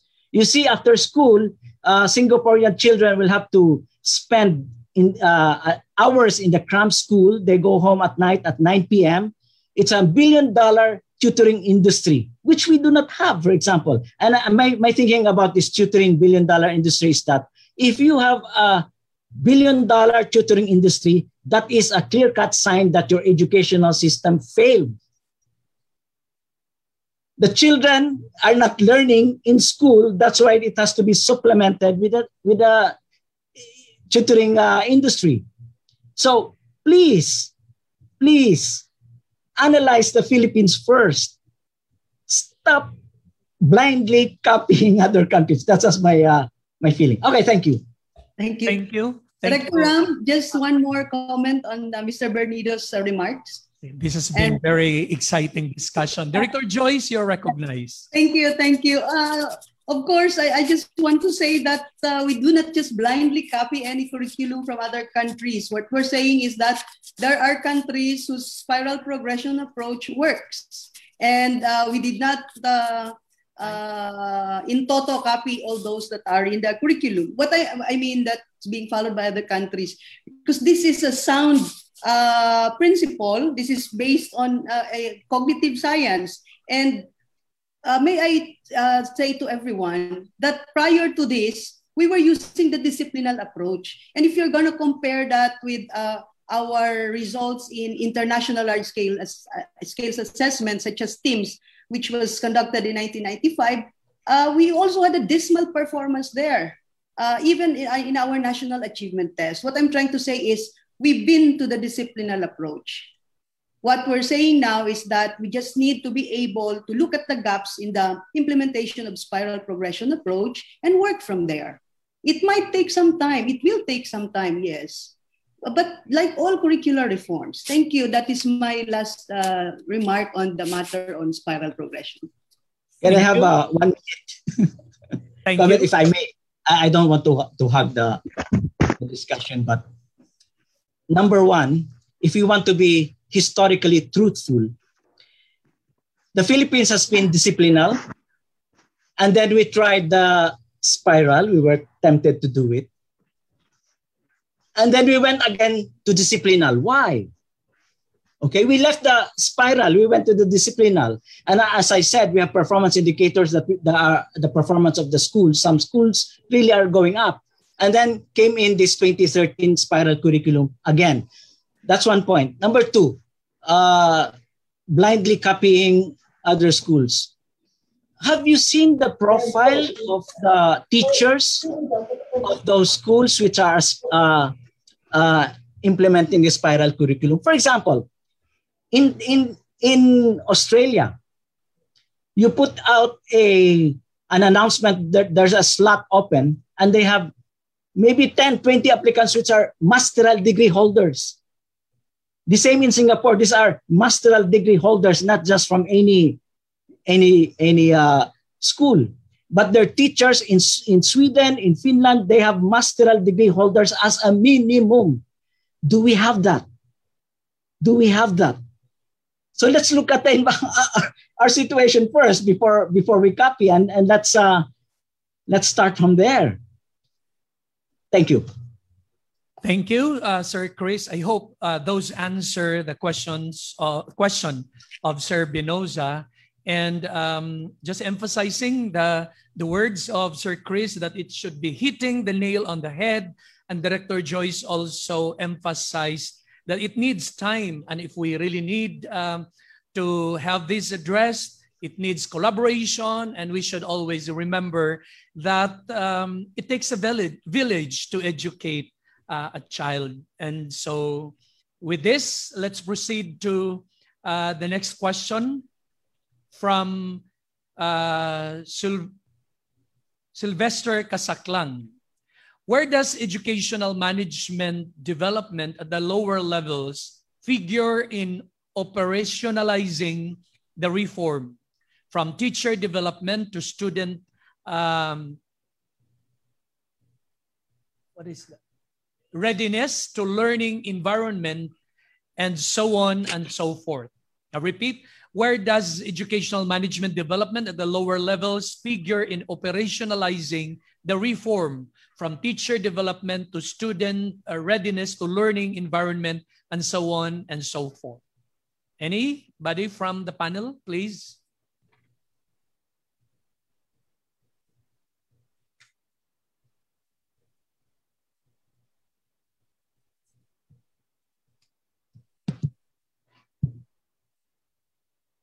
Director Ram. Yusek Dads, please. Before I provide a response, let me also highlight the fact that when we talk about quality of education, we cannot just attribute it to one aspect. Although we acknowledge that curriculum is a significant factor in our efforts to make the learners learn, there are a lot of other things that are definitely important to consider. And yes, the preparation of teachers, the availability of resources, the readiness of families to provide support, and even the motivation of learners would be very important in attaining the quality of education that we all aspire for. Relative to the question, I also acknowledge that while it is the teachers that actually deliver or determine the quality of learning experiences we offer the learners, the school heads need to be also given appropriate guidance. I've been advocating for learning-focused school leadership so that we know that in the Department of Education, many of our principals are overwhelmed with a lot of other things, administrative concerns and other things that are expected to be performed by them. But in many instances, being a former principal myself, I realize that there are many temptations for us to forget that our primary task is about learning. And we're very glad that the NAYAP has been transformed under the administration of Secretary Liling, and we are more focused on the efforts to capacitate not only our fellow teachers, but also the school leaders, even the superintendents, who are also reminded that indeed, among all the things that are expected of us, we have to make sure that learning is still a top priority. So we'll be able to really make sure that this is sustained. Thank you. Thank you, Yusef Dads. We still have 25 minutes more, so let's proceed to this next question. This is intended for ACTRC. Can you share any analysis on classroom formative and summative assessment experiences in the K to 12 and how gaps should be addressed? I repeat, can you share any analysis on classroom formative and summative assessment experiences in the K to 12 and how gaps should be addressed? For ACTRC, please. Thank you, sir. I'm happy to answer that one. We've previously done a lot of research on formative assessment practices in Philippine classrooms. And what we found is that there was a substantial change after the DepEd policy was revealed on the need for formative assessment in the classroom. However, there's still a great deal of improvement in the practice that is necessary. So what we've been working with is to collaborate with DepEd to provide formative assessment training for teachers in a number of different means. Perhaps our colleagues at DepEd would like to speak more about that.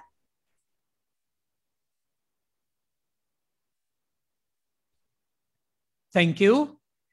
And I hope that answers the question. And we have another question here from Flora.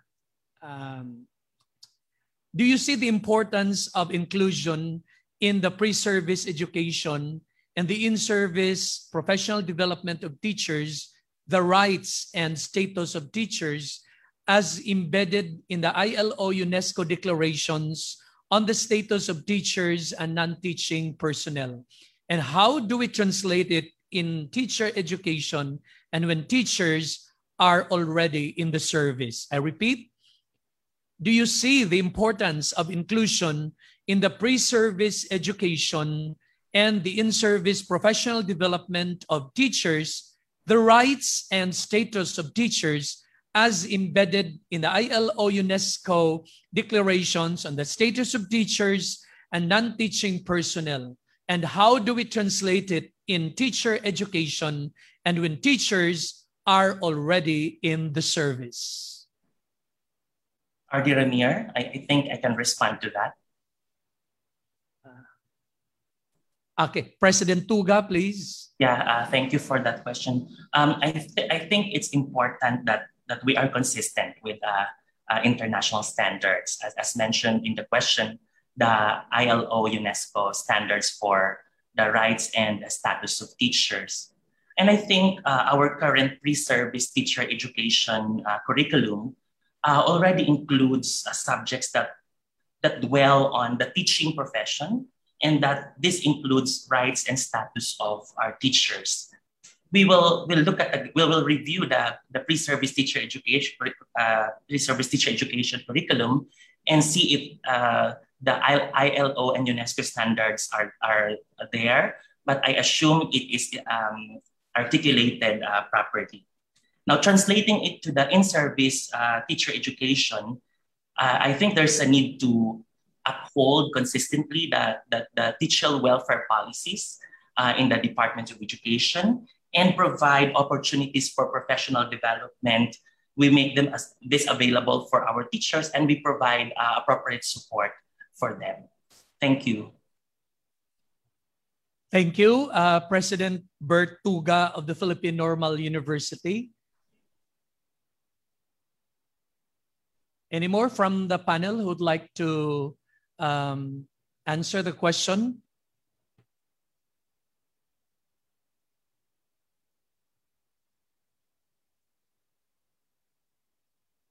Okay, thank you. Thank you very much. Let us now proceed.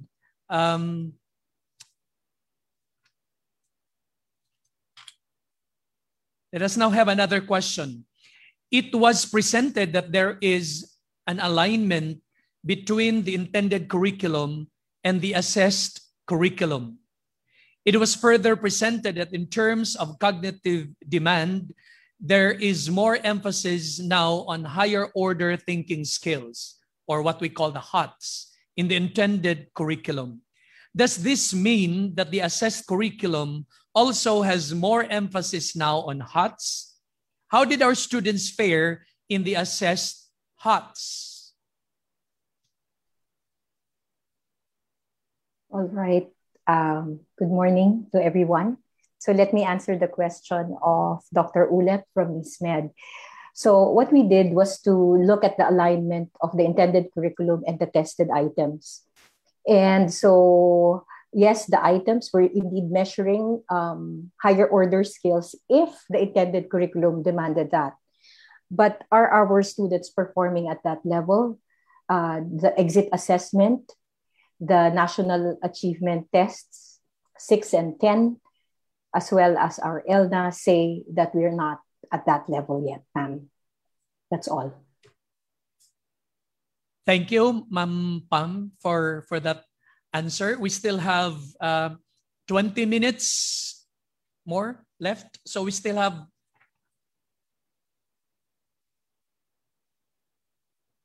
Okay. Another question. Will DepEd and ACTRC conduct intended curriculum review of the senior high school level? Director Ram? Director Joyce, please. Yes, we are planning to conduct the senior high school review.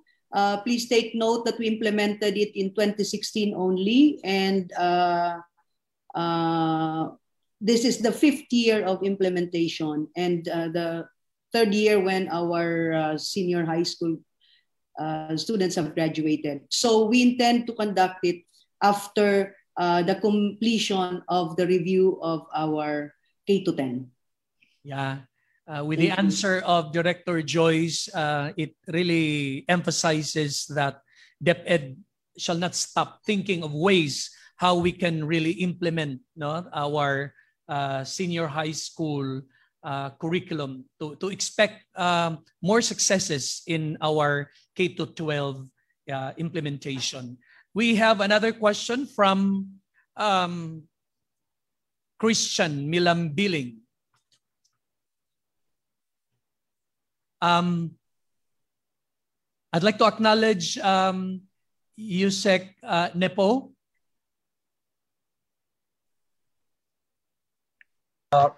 Thank you very much,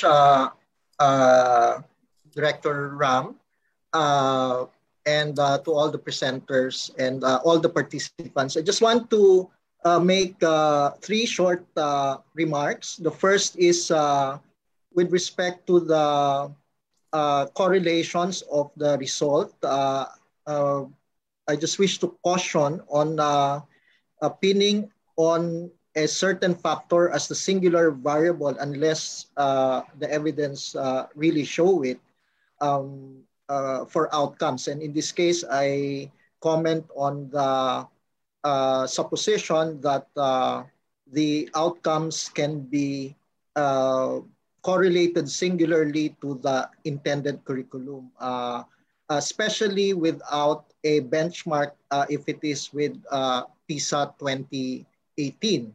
As mentioned by Director Joyce, there are other assessments, large-scale assessments, whether national assessments or international assessments like TIMSS, that may have provided similar outcomes for both curriculum approaches. The second comment is a response to Dr. Flora Arellano's comment that making a note on expression of sadness that teachers are not being consulted. I thought I heard quite clearly that especially in the implemented review, all the findings that were shown were based on the responses of the teachers with respect to adequacy of time to complete the intended curriculum instruction, and their feedback on what they found to be hindering or enabling factors to effective instruction. Just a note on the first, again, very quickly, on the singularity of a variable.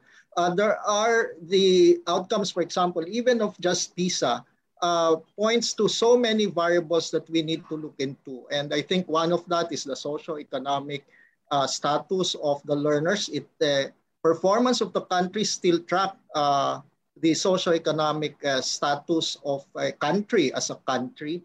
I think the language has been coming up as a factor that is showing up in many of the analyses, but precisely this is not to say that we are bound to a certain outcome based on these factors. The challenge is to really overcome and perform much better, but the diagnostics, I think, has to be very precise and really takes advantage of all the information. And then thirdly, this curriculum review is ongoing. There is a provision in Section 6 of Republic Act 10533 for the convening of a curriculum consultative committee.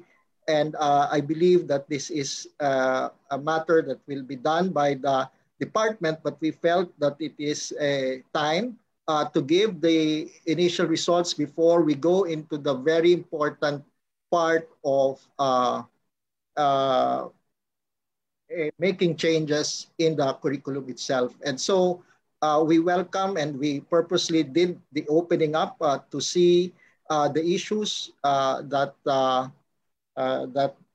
affect education, and we will continue this with many other topics that are lined up under this forum. Thank you very much, RD Ram, for the opportunity. Thank you. Thank you. Also, Yusek. Let us now proceed to the next question from Christian Milambiling. I hope our panelists there have their ballpens and notebooks, because this is a question with follow-up questions. No? Spiral progression is only evident until grade 10 because senior high school is more disciplinary and we expect students to get the mastery and prerequisite before going to senior high school. In reality, many are not yet ready and schools need to do some bridging programs, especially the private schools and CUC, LUC schools who are more flexible when it comes to curriculum implementation. Do we have a plan regarding readiness of students for senior high school tracks, especially in the academic track as basis for acceptance, especially for public schools, since we are still bounded by inclusivity and grade 10 assessment and the NCAE results? What other pedagogies we can highlight in bridging junior high school to senior high school students? Anybody from the panel, please? Or do I need to repeat? Because this is a question with follow-up questions. Spiral progression is only evident until grade 10 because senior high school is more disciplinary and we expect students to get the mastery and prerequisite before going to senior high school. In reality, many are not yet ready, and the schools need to do some bridging programs, especially the private schools and SUC and LUC schools who are more flexible when it comes to curriculum implementation. Do we have a plan regarding readiness of students for senior high school tracks, especially in the academic, as basis for acceptance, especially for public schools, since we are still bounded by inclusivity and grade 10 assessment and the INCAI results? And what other pedagogies we can highlight in bridging junior high school to senior high school students? Please. Director Ramir. Director Joyce, you are recognized. Yes, thank you. If they're looking for a plan or a program, there is no plan or program except that the teachers really need to ensure that the students are able to master and attain the competencies that are needed in order for them to move on to senior high school. I think that's the best plan. But of course, that doesn't prevent the schools from giving remediation and interventions, of course, for those students whom they feel lack the competencies needed to move on to the academic track. For the other tracks, some of our students are enrolled under the special programs. So we have the special program in the arts, special program in sports, that will help them, qualify for a slot in the senior high school sports and arts and design track. Perhaps Director Lai can elaborate on other pedagogies that can highlight bridging junior high to senior high. Thank you. Thank you, Director Joyce. Director Lai, can you also respond to the question? Yes, Director Ram, good morning. Good morning to you and good morning to everybody. In the K to 12 curriculum, we have actually identified the pedagogies that are apt for our current curriculum. So we have the inquiry-based, we have the reflective, constructivist, we have integrative, and also the collaborative-based instruction. So each pedagogy has its own strength and that of limitations. And each learning area can adopt single or multiple pedagogy depending on the content, depending on the context, and also of the resources available. So in bridging junior high school to senior high school, we say that all the existing pedagogical approaches are still relevant and appropriate in senior high school. I'd like to mention that we have the senior high school primals program, and in the senior high school primals program, We're actually creating lesson exemplars and supplementary learning materials for our teachers and also for our learners. And we know that senior high school content is much higher and more difficult. And so we expect our learners to be more independent and also self-regulated depending on the pedagogies applied in the classroom. Thank you. Thank you, Director Lai. We still have 10 minutes, and I think we can still entertain two questions. Dads. Yusek Dads, please. Let me just take this opportunity to also react to the proposal that we decentralize the implementation of the curriculum. Of course, those who know me would always say that I go for empowerment. But I believe that there should be a national framework which should be a basis for contextualization. So what should be decentralized perhaps would be decentralization. The second recommendation of Dr. Bernido is fine with me as long as they are done in terms of experiments. So if there are those willing to explore, I don't know if this is even allowed under our laws, but I would allow experiments that would seek to provide more evidence on the comparison between the effectiveness of the disciplinal-based and the spiral-based implementation of the curriculum. Personally, as I've said, subject to what the lawyers will tell me, I will allow experiments to be undertaken so that we can find evidence to really finally have a basis for saying that such an arrangement is worthy being implemented. Thank you. Thank you, Yusek Dads, and that is an assurance that the Department of Education, of course, with the CI strand having Yusek Dads, no, it's really an indication that they don't stop thinking of possible ways how really to address all the concerns, especially the ones raised during the open forum. The next question is thank you po. Thank you po, Yusek Dads. Salamat po. Thank you. And the next question is about inclusivity in education. This is from Risa Leo Sanchez. What is now the status of implementation of inclusive education in public schools? What is now the status of implementation of inclusive education in public schools? Anyone, please?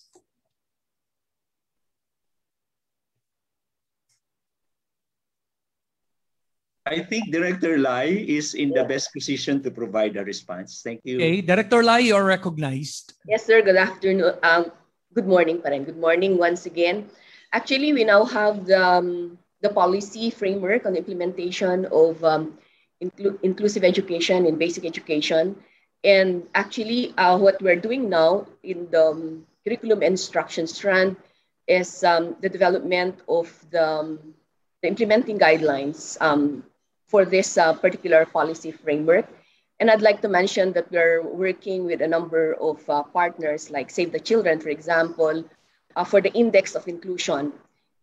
I would also like to mention that we are actually trying to cover all our teachers, particularly to prepare them to be resident teachers, so that in the event that we're going to mainstream our learners with disabilities, then our general education teachers would be ready actually to provide that service to all our learners. I'd like also to mention that we're now at the early stages of converting our SPED centers to inclusive learning resource centers. In that way, all the more that we'll be able to address the concerns of our learners. Thank you. Thank you for that, Director Lai. So in these trying times, we should never forget our special education, and that really emphasizes inclusivity in education. And we have time for the one last question. What concrete steps will DepEd take to reassess its quality assurance mechanisms for classroom instruction to align the intended with the implemented curriculum? I repeat. What concrete steps will DepEd take to reassess its quality assurance mechanisms for classroom instruction to align the intended with the implemented curriculum. Anybody from the panel, please? Quickly. Director Joyce, you're recognized, please. We really need to make sure that our public schools division supervisors, our education program supervisors in the division levels are able to help our teachers, to provide technical assistance to our teachers. They need that kind of help. At the same time, also we need to reskill and upskill our master teachers so that they too can help our teachers. At the same time, we need to really support the LAC sessions. These are very good opportunities for our teachers to really discuss things professionally, sometimes with the help of an expert, sometimes amongst themselves as peers, and discuss pedagogies, strategies that can help their learners cope with particular lessons. Thank you. Thank you, Director Joyce. And even during this, Director Lai, please. Yes, Director Ram. For just a reminder to what was mentioned indeed by Director Joyce, there's indeed the importance of intensifying instructional supervision in our schools, so that we appeal that our school heads and that of our education program supervisors, public schools district supervisors, who are really responsible for instructional supervision, should be really involved and provide the necessary technical assistance. So, buhayan natin ang professional learning community. Let our LAC sessions work at the school level. Thank you. Okay, that is an assurance that we in the Department of Education, even in the midst of the pandemic, we always emphasize quality assurance regardless of the levels, regional, division, and even at the school level. With that, our forum is now closed. Direct Ram? Yes, Direct Ram, I would like also to make a rejoinder. This is Alma Torio. Asek, Alma, please. Direct Ram.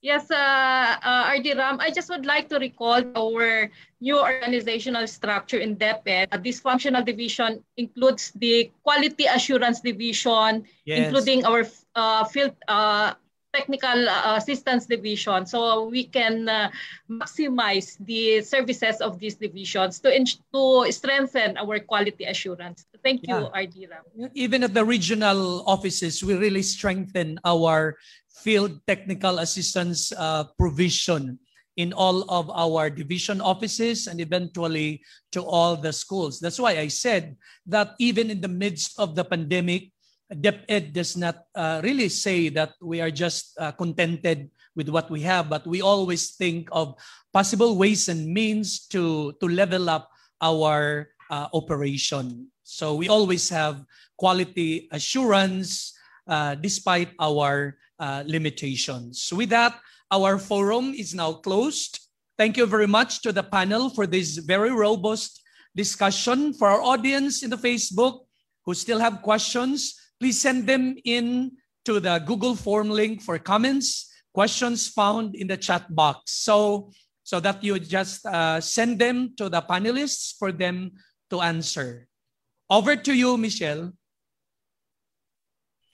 Thank you, RD Ramir, and to all our panelists and all those who gave in their questions during the open forum. And indeed, this forum has been a very good platform to talk about the different concerns of the curriculum. In a few minutes, RD Ramir will share a summary of our episode today. But before that, let us all watch this short video on DepEd's response to the government's priority of providing quality education, the Sulong Edukalidad campaign. The COVID-19 pandemic has brought unprecedented changes to our usual ways of living. But the Department of Education remains unfazed by these challenges to fulfill the mission of Sulong Edukalidad. The rallying call for national efforts to deliver quality basic education to all Filipinos, which involve aggressive reforms in the four key areas: the K to 12 curriculum review and update, improving the learning environment, teachers upskilling and reskilling, and engagement of stakeholders for support and collaboration to move forward together as we prepare the education system for the future. The call for Sulong Edukalidad will continue, and we have built the framework of the Basic Education Learning Continuity Plan, or the BELCP, to put the needs of the learners at top priority. DepEd's BELCP is a major response and commitment to protect the health, safety, and well-being of learners, teachers, and personnel. The plan aims to provide opportunities to continue education even in these trying times with a BELCP in place, supported by an unprecedented number of diverse stakeholders from the academe, media, industry groups, NGOs, business and private individuals. Sulong Edukalidad will be able to sustain the aims in its reform for quality basic education. In our journey towards quality education, we have established the four pillars of aggressive reforms from the start, and we have been continuing to progress in these pillars. In improving the learning environment, we took action in the construction and rehabilitation of school buildings, ensure the availability of learning materials and equipment, and prioritize our last mile schools. The challenges of the pandemic also brought to light the urgent need to upgrade our ICT infrastructure to service the needs of education. In terms of the teachers upskilling and reskilling, we were able to establish more innovative professional standards for teachers and school heads. We have aligned the professional development of teachers with their career progression to track their development as part of the National Educators Academy of the Philippines transformation, with the launch of the Education Futures program, where we will be focusing on innovative actions and solutions to improve the state of our education. We are now more than ready to start a new journey and continue our fight for quality education for all Filipino learners. Finally, we've given high importance to the engagement of stakeholders for support and collaboration. In support of this, we have convened the Philippine Forum for Accessible Quality Basic Education, or the Education Forum, which will leverage other partnerships for education quality and strengthen partnership with the Philippine Normal University as the country's national center for teacher education. The department has also been developing a professional development program for teachers and school leaders in order to equip them with the skills, materials, and data that will allow them to help their students prepare for PISA 2022. This intervention consists of the following components: online training for teachers and school leaders, development of learning materials and practice tests for students, deepening the analysis of the PISA 2018 results, and supporting school-level action research. Now that the year is about to end, our commitment to Sulong Edukalidad will continue and will be far from being gone. With a lot at stake, considering our new knowledge and experience from this year's challenges, we are equipped to face a new future. As we head on to the future where we will face many challenges and uncertainties, the department will always be the guardian of every Filipino learner's right to education.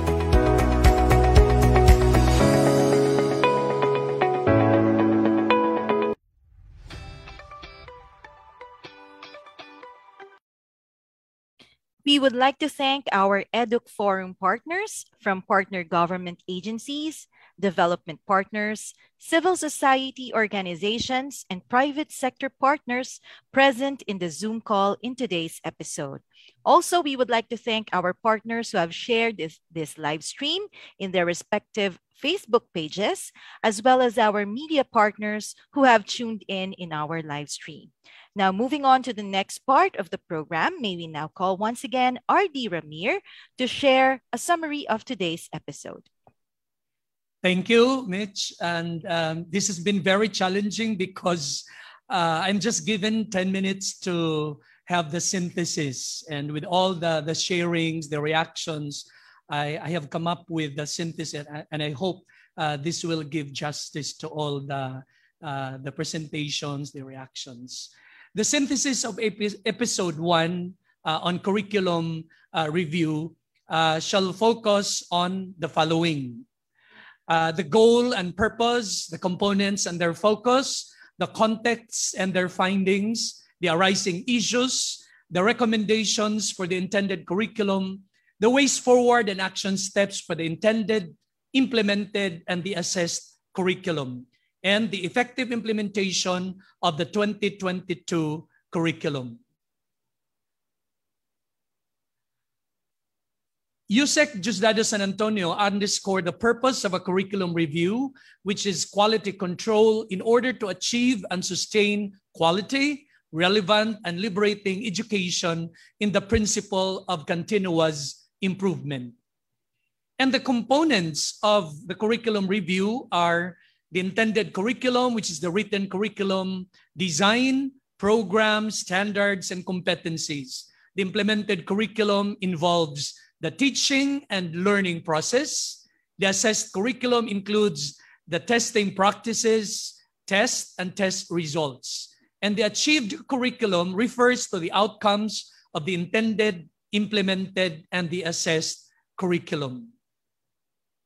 And each component of the curriculum review focuses on the specific theme or big idea. The context of the current curriculum review is based on the following premises. Student achievement is below expectations, and that is poor learning outcomes, overcrowding of the curriculum, and teacher preparations. ACTRC, or the Assessment Curriculum Technology Research Center, found out that the curriculum alignment, only the intended curriculum is aligned with the tested curriculum, and that is what is intended is reflected in the assessed curriculum. And the intended curriculum is not aligned with the implemented.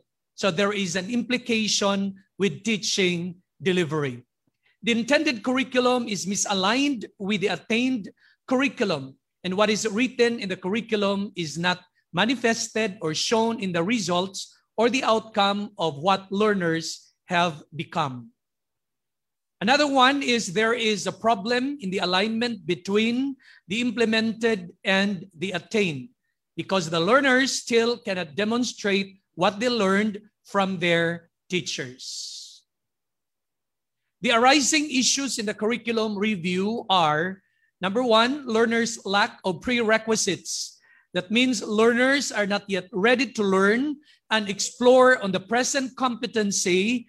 And so the teachers need to go back to the prerequisites.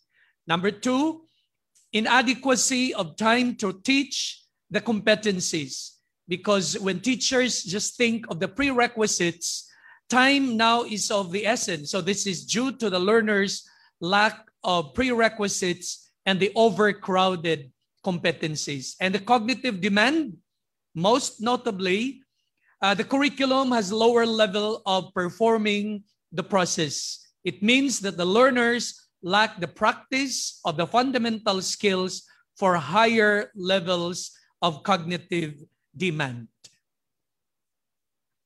The recommendations for intended curriculum are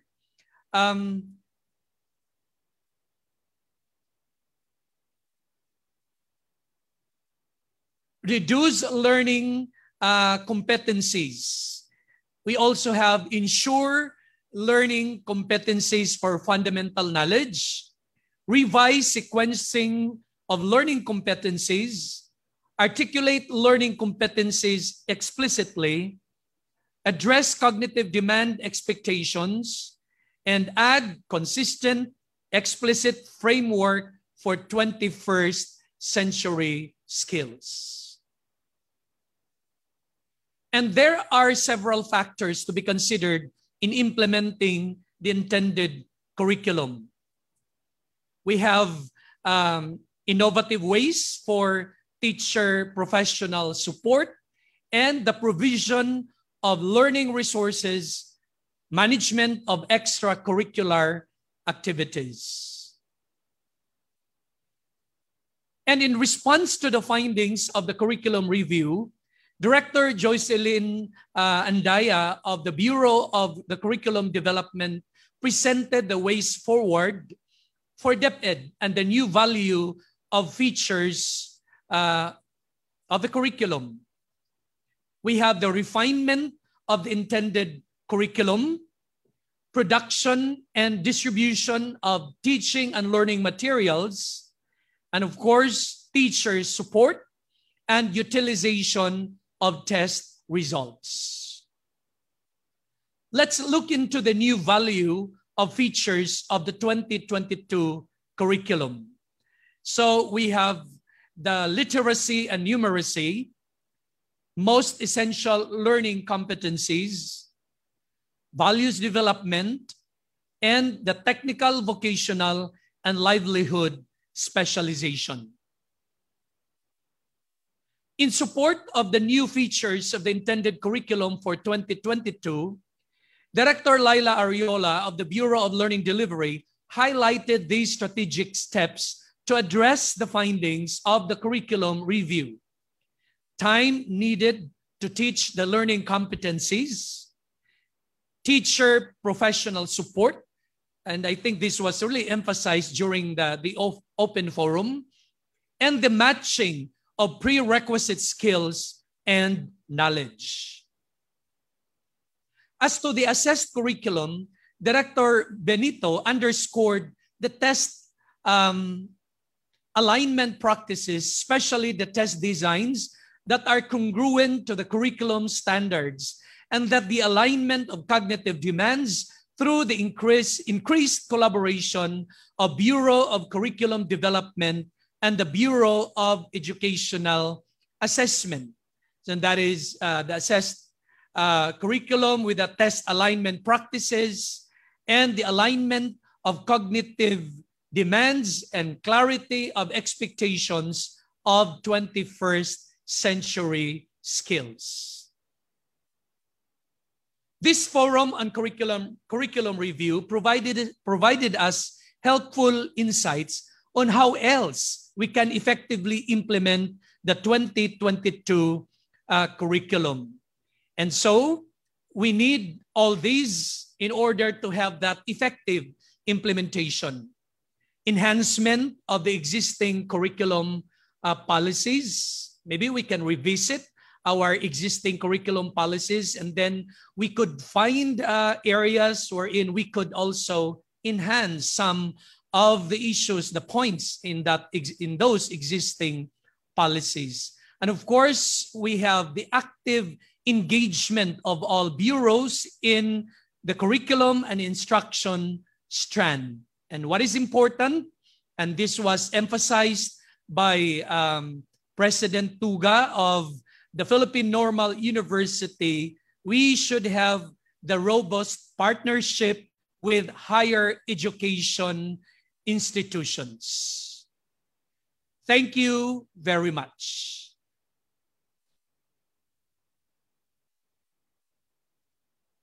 Thank you so much, R.D. Ramir. And as we are about to end our episode, we would like to invite you to the next episode of the Educ Forum Series on the topic Technology in Education, to be held on September 9, 9 a.m. to 12 noon. We also request our attendees to answer our post-episode survey through the link flash on your screen, as well as those found in the chat box of both our Zoom and Facebook platforms. As our pilot pilot episode comes to an end, let us hear some parting words from the Undersecretary for Planning, Human Resource, and Organizational Development, USEC Jesus Lorenzo Mateo.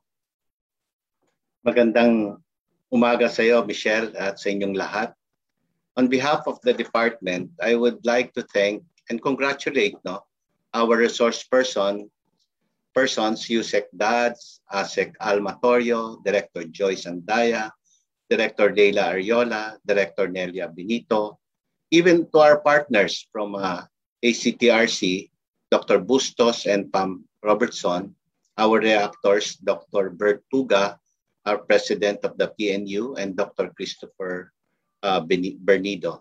I'd like also to congratulate Director Ram for moderating the very lively discussion, as well as for that synthesis. It's really a challenge. We took note that ACTRC, our partners, presented the curriculum review, structure, the curriculum alignment findings, and key recommendations for the intended curriculum, whilst our CI strand, led by USEC San Antonio, DAD San Antonio, ASEC Alma, our bureau directors, presented the background of the curriculum review and the various phases, as well as the ways forward for the department given those results. Some few key messages. Way back in 2016, we already saw the challenges that we need to address within the term of our Secretary Liling Briones. This is through the 10-point agenda, which reflects our response to all those challenges. We believe, and we continue to believe, that reforms will be meaningful if and only if all stakeholders are engaged. And that was highlighted by Dr. Bert Tuga. We value partnerships, and we cannot do the big reforms on our own. That's why it is essential that we continue our conversation. And Educ Forum is our platform of engagement with our partners. As an evidence of our support, we issued DepEd order institutionalizing the forum, the platform, as the official mechanism engaging partners in basic education. That's why we are quite grateful so far for the contribution of the forum members in helping us push our major reforms, particularly during our preparation of the basic education learning continuity plan, and to our effort in building evidence and development of basic education development plan, which we will turn over to the next administration. We strongly believe that this forum will also be the platform in informing the general public about our reforms. What have we done? What have we, and moving forward through the Education Forum Series. As we took note, this is just the first of several forums that we will be organizing, so that the public will know the real state of basic education. Some additional inputs, though, that I would like to put on the table is the challenge is that we have to take note of its ability to develop and measure achievement in terms of life skills. And I think this becomes more compelling than in this period of pandemic and as we navigate for the future. Another input that I'd like you to consider is the wisdom of His Holiness of Dalai Lama, articulated in his book, Ancient Wisdom, Modern World. And he says, and let me quote, "Education is much more than a matter of imparting knowledge and skills by which narrow goals are achieved. It is about opening the child's eyes to the needs and the rights of the others.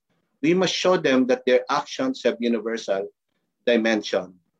And it's very important, we need to highlight the importance of concern for others is learned not from words, but action, the example we set. This is why we should also include in the conversation in future forum, the parents and caregivers, because I believe the family is such a vital component in child's upbringing.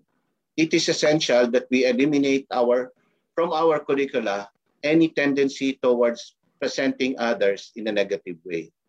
So as I wrap up my service to DepEd and to the country, I would like to thank everyone who in one way or another have worked with me, who supported me, who assisted me. Rest assured that my heart belongs to the department, to the Filipino learners. Walang hanggang pasasalamat. Maraming maraming salamat po sa inyong lahat. Happy lunch.